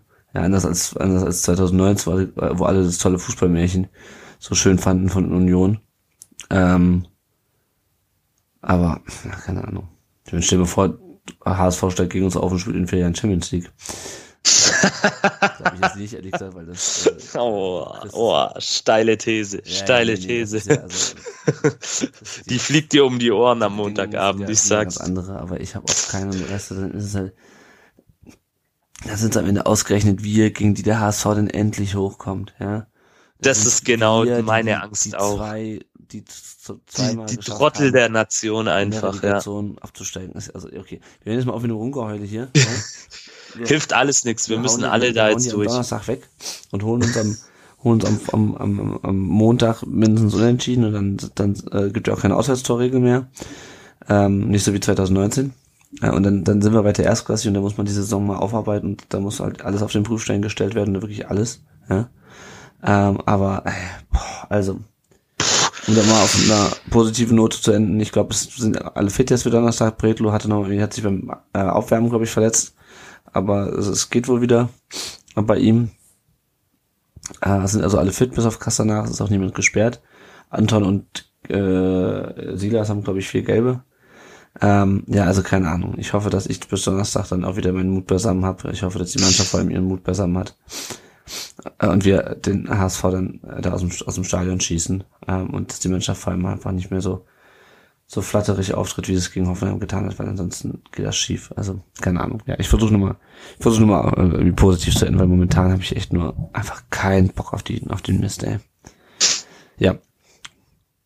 Möchtest du dem noch was hinzufügen?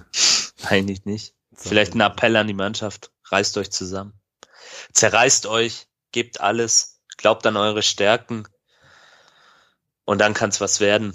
Und versucht diese verkorkste Saison wenigstens noch zu einem einigermaßen positiven Ende zu führen.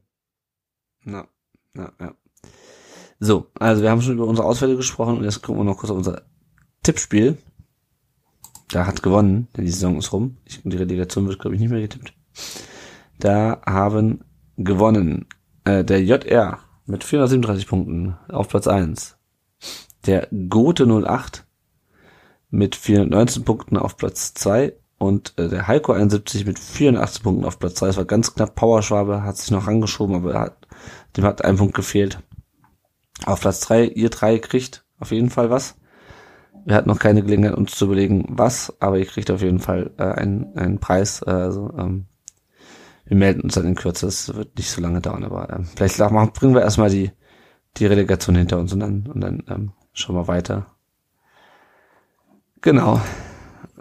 So, das sind wir auch mit der Folge eigentlich schon rum, weil viel mehr ist nicht passiert. Wir können, ich mache noch einen kurzen Werbeblock, wenn ihr uns ähm, nicht unter finanziell unterstützen könnt oder wollt, dann könnt ihr uns auch gerne eine Rezension da lassen auf Apple Podcast oder eine Bewertung bei Spotify. Ähm, und ähm, genau, das hilft anderen VfB-Fans, uns leichter zu finden. Und äh, wenn ihr ganz analog unterwegs seid, dann sagt doch einfach den Leuten, die ihr kennt, den Leuten im Stadion bei den Relegationsspielen, dass es uns gibt. Erklärt uns, was ein Podcast ist. Ich habe mich am äh, Samstag vor dem Main, äh, vor dem Hoffenheim-Spiel auch mit ein paar Hörern unterhalten. Grüße an dieser Stelle, wenn ihr uns hört. Ähm, die den einen mit dem unterwegs waren für den Ricky von SDR gehalten haben und dann meinte irgendwann, hier könnt ihr den, äh, Lennart rund um den Brustring. Ich so, hallo. War mir ganz nett. Also Grüße an euch, wenn ihr das jetzt, wenn ihr das jetzt hört. Äh, wir haben eine kurze Diskussion über das, über das Spiel geführt. Ähm, ja, gut. Freue mich auch immer, wenn ich Leute treffe, die, ähm, die uns hören und uns dann auch sagen, was sie von unserem Podcast halten. Also wenn ihr uns seht, sprecht uns an. Ähm, so. Und ich, erfahrungsgemäß wird das mit Sicherheit in Hamburg der Fall sein. Wie viele Leute ich damals in, in, äh, in Berlin getroffen habe, die ich kannte und die äh, wie ich von, von Hör oder von Twitter kannte, ja. Also den äh, Lennart ähm, äh, Brinkhoff, ähm, früher beim SWR, ich weiß, den habe ich auf jeden Fall getroffen, äh, ähm, beim Anstehen für die Toilette beim äh, in, in, in Köpenick damals. Also ja, wird bestimmt lustig, das Relegationsrückspiel, so ein bisschen Klassentreffen. Okay, ähm, wir blicken noch kurz auf die anderen VfB-Mannschaften. Die Frauen ähm, haben gewonnen gegen den FV von Anja Salinski mit, seinem, mit ihrem dritten, äh, äh, mit ihrem dritten, oh Gott, es wird schon spät langsam, mit ihrem 13. Saisontor. Ihr merkt auch, ich bin ein bisschen noch angeschlagen vom Wochenende. Äh, der VfB ist das zweite äh, von 14 Mannschaften. Theoretisch könnten die sogar noch aufsteigen. Die haben jetzt 45 Punkte und 5 Punkte Rückstand auf den TSV Neuenstein bei noch zwei Spielen. Da müsste es dann schon mit dem Teufel zugehen, wenn jetzt Neuenstein den Rest der Spiele verliert und der VfB beide noch gewinnt und am Ende doch noch aufsteigt in die Regionalliga. Ähm, der VfB spielt am Sonntag äh, um 14 Uhr beim ersten FC Mühlhausen und da wollen sie sich zumindest die Chance offen halten. Der VfB 2 hat seine Saison beendet mit einem 1-0 bei Mainz 2 am äh, Freitagabend. Eliso Wiedmann mit seinem ersten Tor, im ersten Einsatz für die zweite Mannschaft, den werden wir Sicherheit auch nächste Saison nochmal sehen.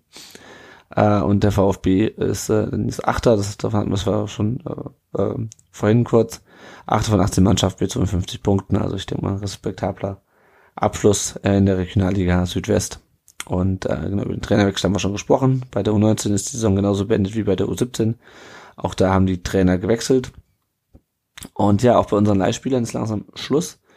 Äh, Momo Sissi äh, hat ähm, 1 zu 2 gegen Zaglepje Sosnowiec gespielt und wurde in 58 Minuten eingewechselt. Das war der zweite Startelf-Einsatz in Folge. Irgendwie hat er sich wieder in die Mannschaft reingekämpft.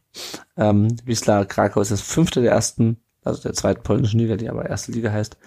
Mit 57 Punkten, die sind zwei Punkte dem direkten Aufstiegsplatz. Am kommenden Wochenende ist dann der letzte Spielplatz. Da entscheidet sich dann, ob sie direkt aufsteigen oder, wie von Janik gerade beschrieben, in die Aufstiegsplayoffs gehen. Äh, Wahid Fahir äh, hat 1 zu 5 gegen äh, Brøndby verloren mit äh, Nordsjælland, beziehungsweise hat er nicht, weil er war nicht im Kader, aber damit ist auch in Dänemark die Meisterschaft entschieden. Es gibt zwar noch einen Spieltag, aber Nordsjælland, die lange Tabellenführer waren, ähm, haben ähm, sind Zweiter mit 54 Punkten, haben vier Punkte Rückstand auf den neuen deutschen, neuen deutschen, neuen dänischen Meister FC Kopenhagen, äh, können aber auch nicht mehr vom Platz 2 runterrutschen. Bei Matteo Klimowitz ist die Saison genauso beendet wie bei Clinton Mola. Ähm, Roberto Massimo äh, stand nicht im Kader, als Academico Vigeo gegen äh, National Funchal 2 zu 3 verloren hat. Auch da ist die Saison jetzt rum und Academico Vigeo beendet die Saison als Vierter äh, der zweiten portugiesischen Liga mit 53 Punkten. Äh, da muss man natürlich auch sehen, dass was äh, mit äh, Massimo und den anderen Leihspielern äh, passiert. Wir werden auf jeden Fall wieder einen Artikel machen, wo wir ähm, ein bisschen zusammenfassen, mit Experten sprechen, wieso deren Rückrunden jetzt verliefen. Ähm, und dann schauen wir mal, wen wir dann in der kommenden Saison in Stuttgart sehen. Leonhard Münst war nicht im Kader, weder beim 2 zu 2 äh, von St. Gallen gegen Grasshopper Zürich und auch nicht beim 4 zu 0 gegen den FC Sion. Und um ein Haar hätte St. Gallen, obwohl die ja seit Wochen nicht mehr so gut spielen, noch den Sprung in die Conference League geschafft, aber sie sind am Ende Sechster geworden. Äh, mit 45 Punkten Europa Cup Quali knapp verpasst. Und Mosanko äh, wurde in 58 Minuten eingewechselt, als Vitesse Arnhem den neuen holländischen Meister äh, Feyenoord mit 1-0 besiegt hat. Und Vitesse ist Zehnter in der Liga. Die Saison ist damit auch rum. Ähm, und ähm, sie haben 40 Punkte geholt. Das heißt, wir reden eventuell nächste Woche noch über den letzten Spieltag in Polen und in äh, Dänemark. Und ansonsten war es das auch mit unseren Leihspielern für diese Saison. Ja, und wie gesagt, Janik, wir müssen nächste Woche noch mal ran. Ähm, müssen wir mal schauen, ob wir noch eine Folge eine kurze Folge zwischen die äh, Spiele packen. Muss mal schauen, wie das bei uns zeitlich aussieht. Ganz ausschließen möchte ich es nicht. Äh, auf jeden Fall haben wir uns dann auf jeden Fall nach dem Rückspiel, wenn wir auch wissen, ob wir es gepackt haben oder nicht. See you on the other side, sozusagen. Ähm, und äh, ja, zum Abschluss bleibt uns nur äh, erstmal zu danken, äh, dass ihr uns äh, zugehört habt, ähm, dass ihr uns auch, äh, bevor wir jetzt nächste Woche ganz euphorisch oder ganz niedergeschlagen sind, möchte ich es an dieser Stelle unterbringen, dass ihr uns diese ganze Saison zugehört habt, unterstützt habt, uns eure Fragen geschickt habt, ähm, uns äh, eure Kommentare zum Spiel ähm, runtergeschrieben habt, unsere, unsere Posts, das hilft uns auf jeden, Fall, auf jeden Fall sehr, über diese Spiele zu sprechen. Danke für eure Spenden, für eure Unterstützung. Ähm, und ähm, ja, ich, wie gesagt, wir hören uns auf jeden Fall noch mindestens einmal in dieser Saison. Ähm, und hoffentlich dann mit einem erfolgreichen, äh, nach einer erfolgreichen Relegation mit einem erfreulichen Gesprächsthema. Ich möchte noch hinweisen auf den Seba, äh, Seba ist Unterstrich Kampf bei Instagram. Dort kämpft äh, er kämpft gegen akute lymphatische Leukämie. Ähm, und da könnt ihr ihm folgen, könnt ihr ihm gerne mal ein Like da lassen und äh, einen positiven Kommentar. Äh, für ihn ist es mit Sicherheit jetzt auch nicht einfach, zum einen gegen die Krankheit zu kämpfen, zum anderen seinen VfB so äh, gegen den Abstieg kämpfen zu sehen. Also der freut sich auf jeden Fall.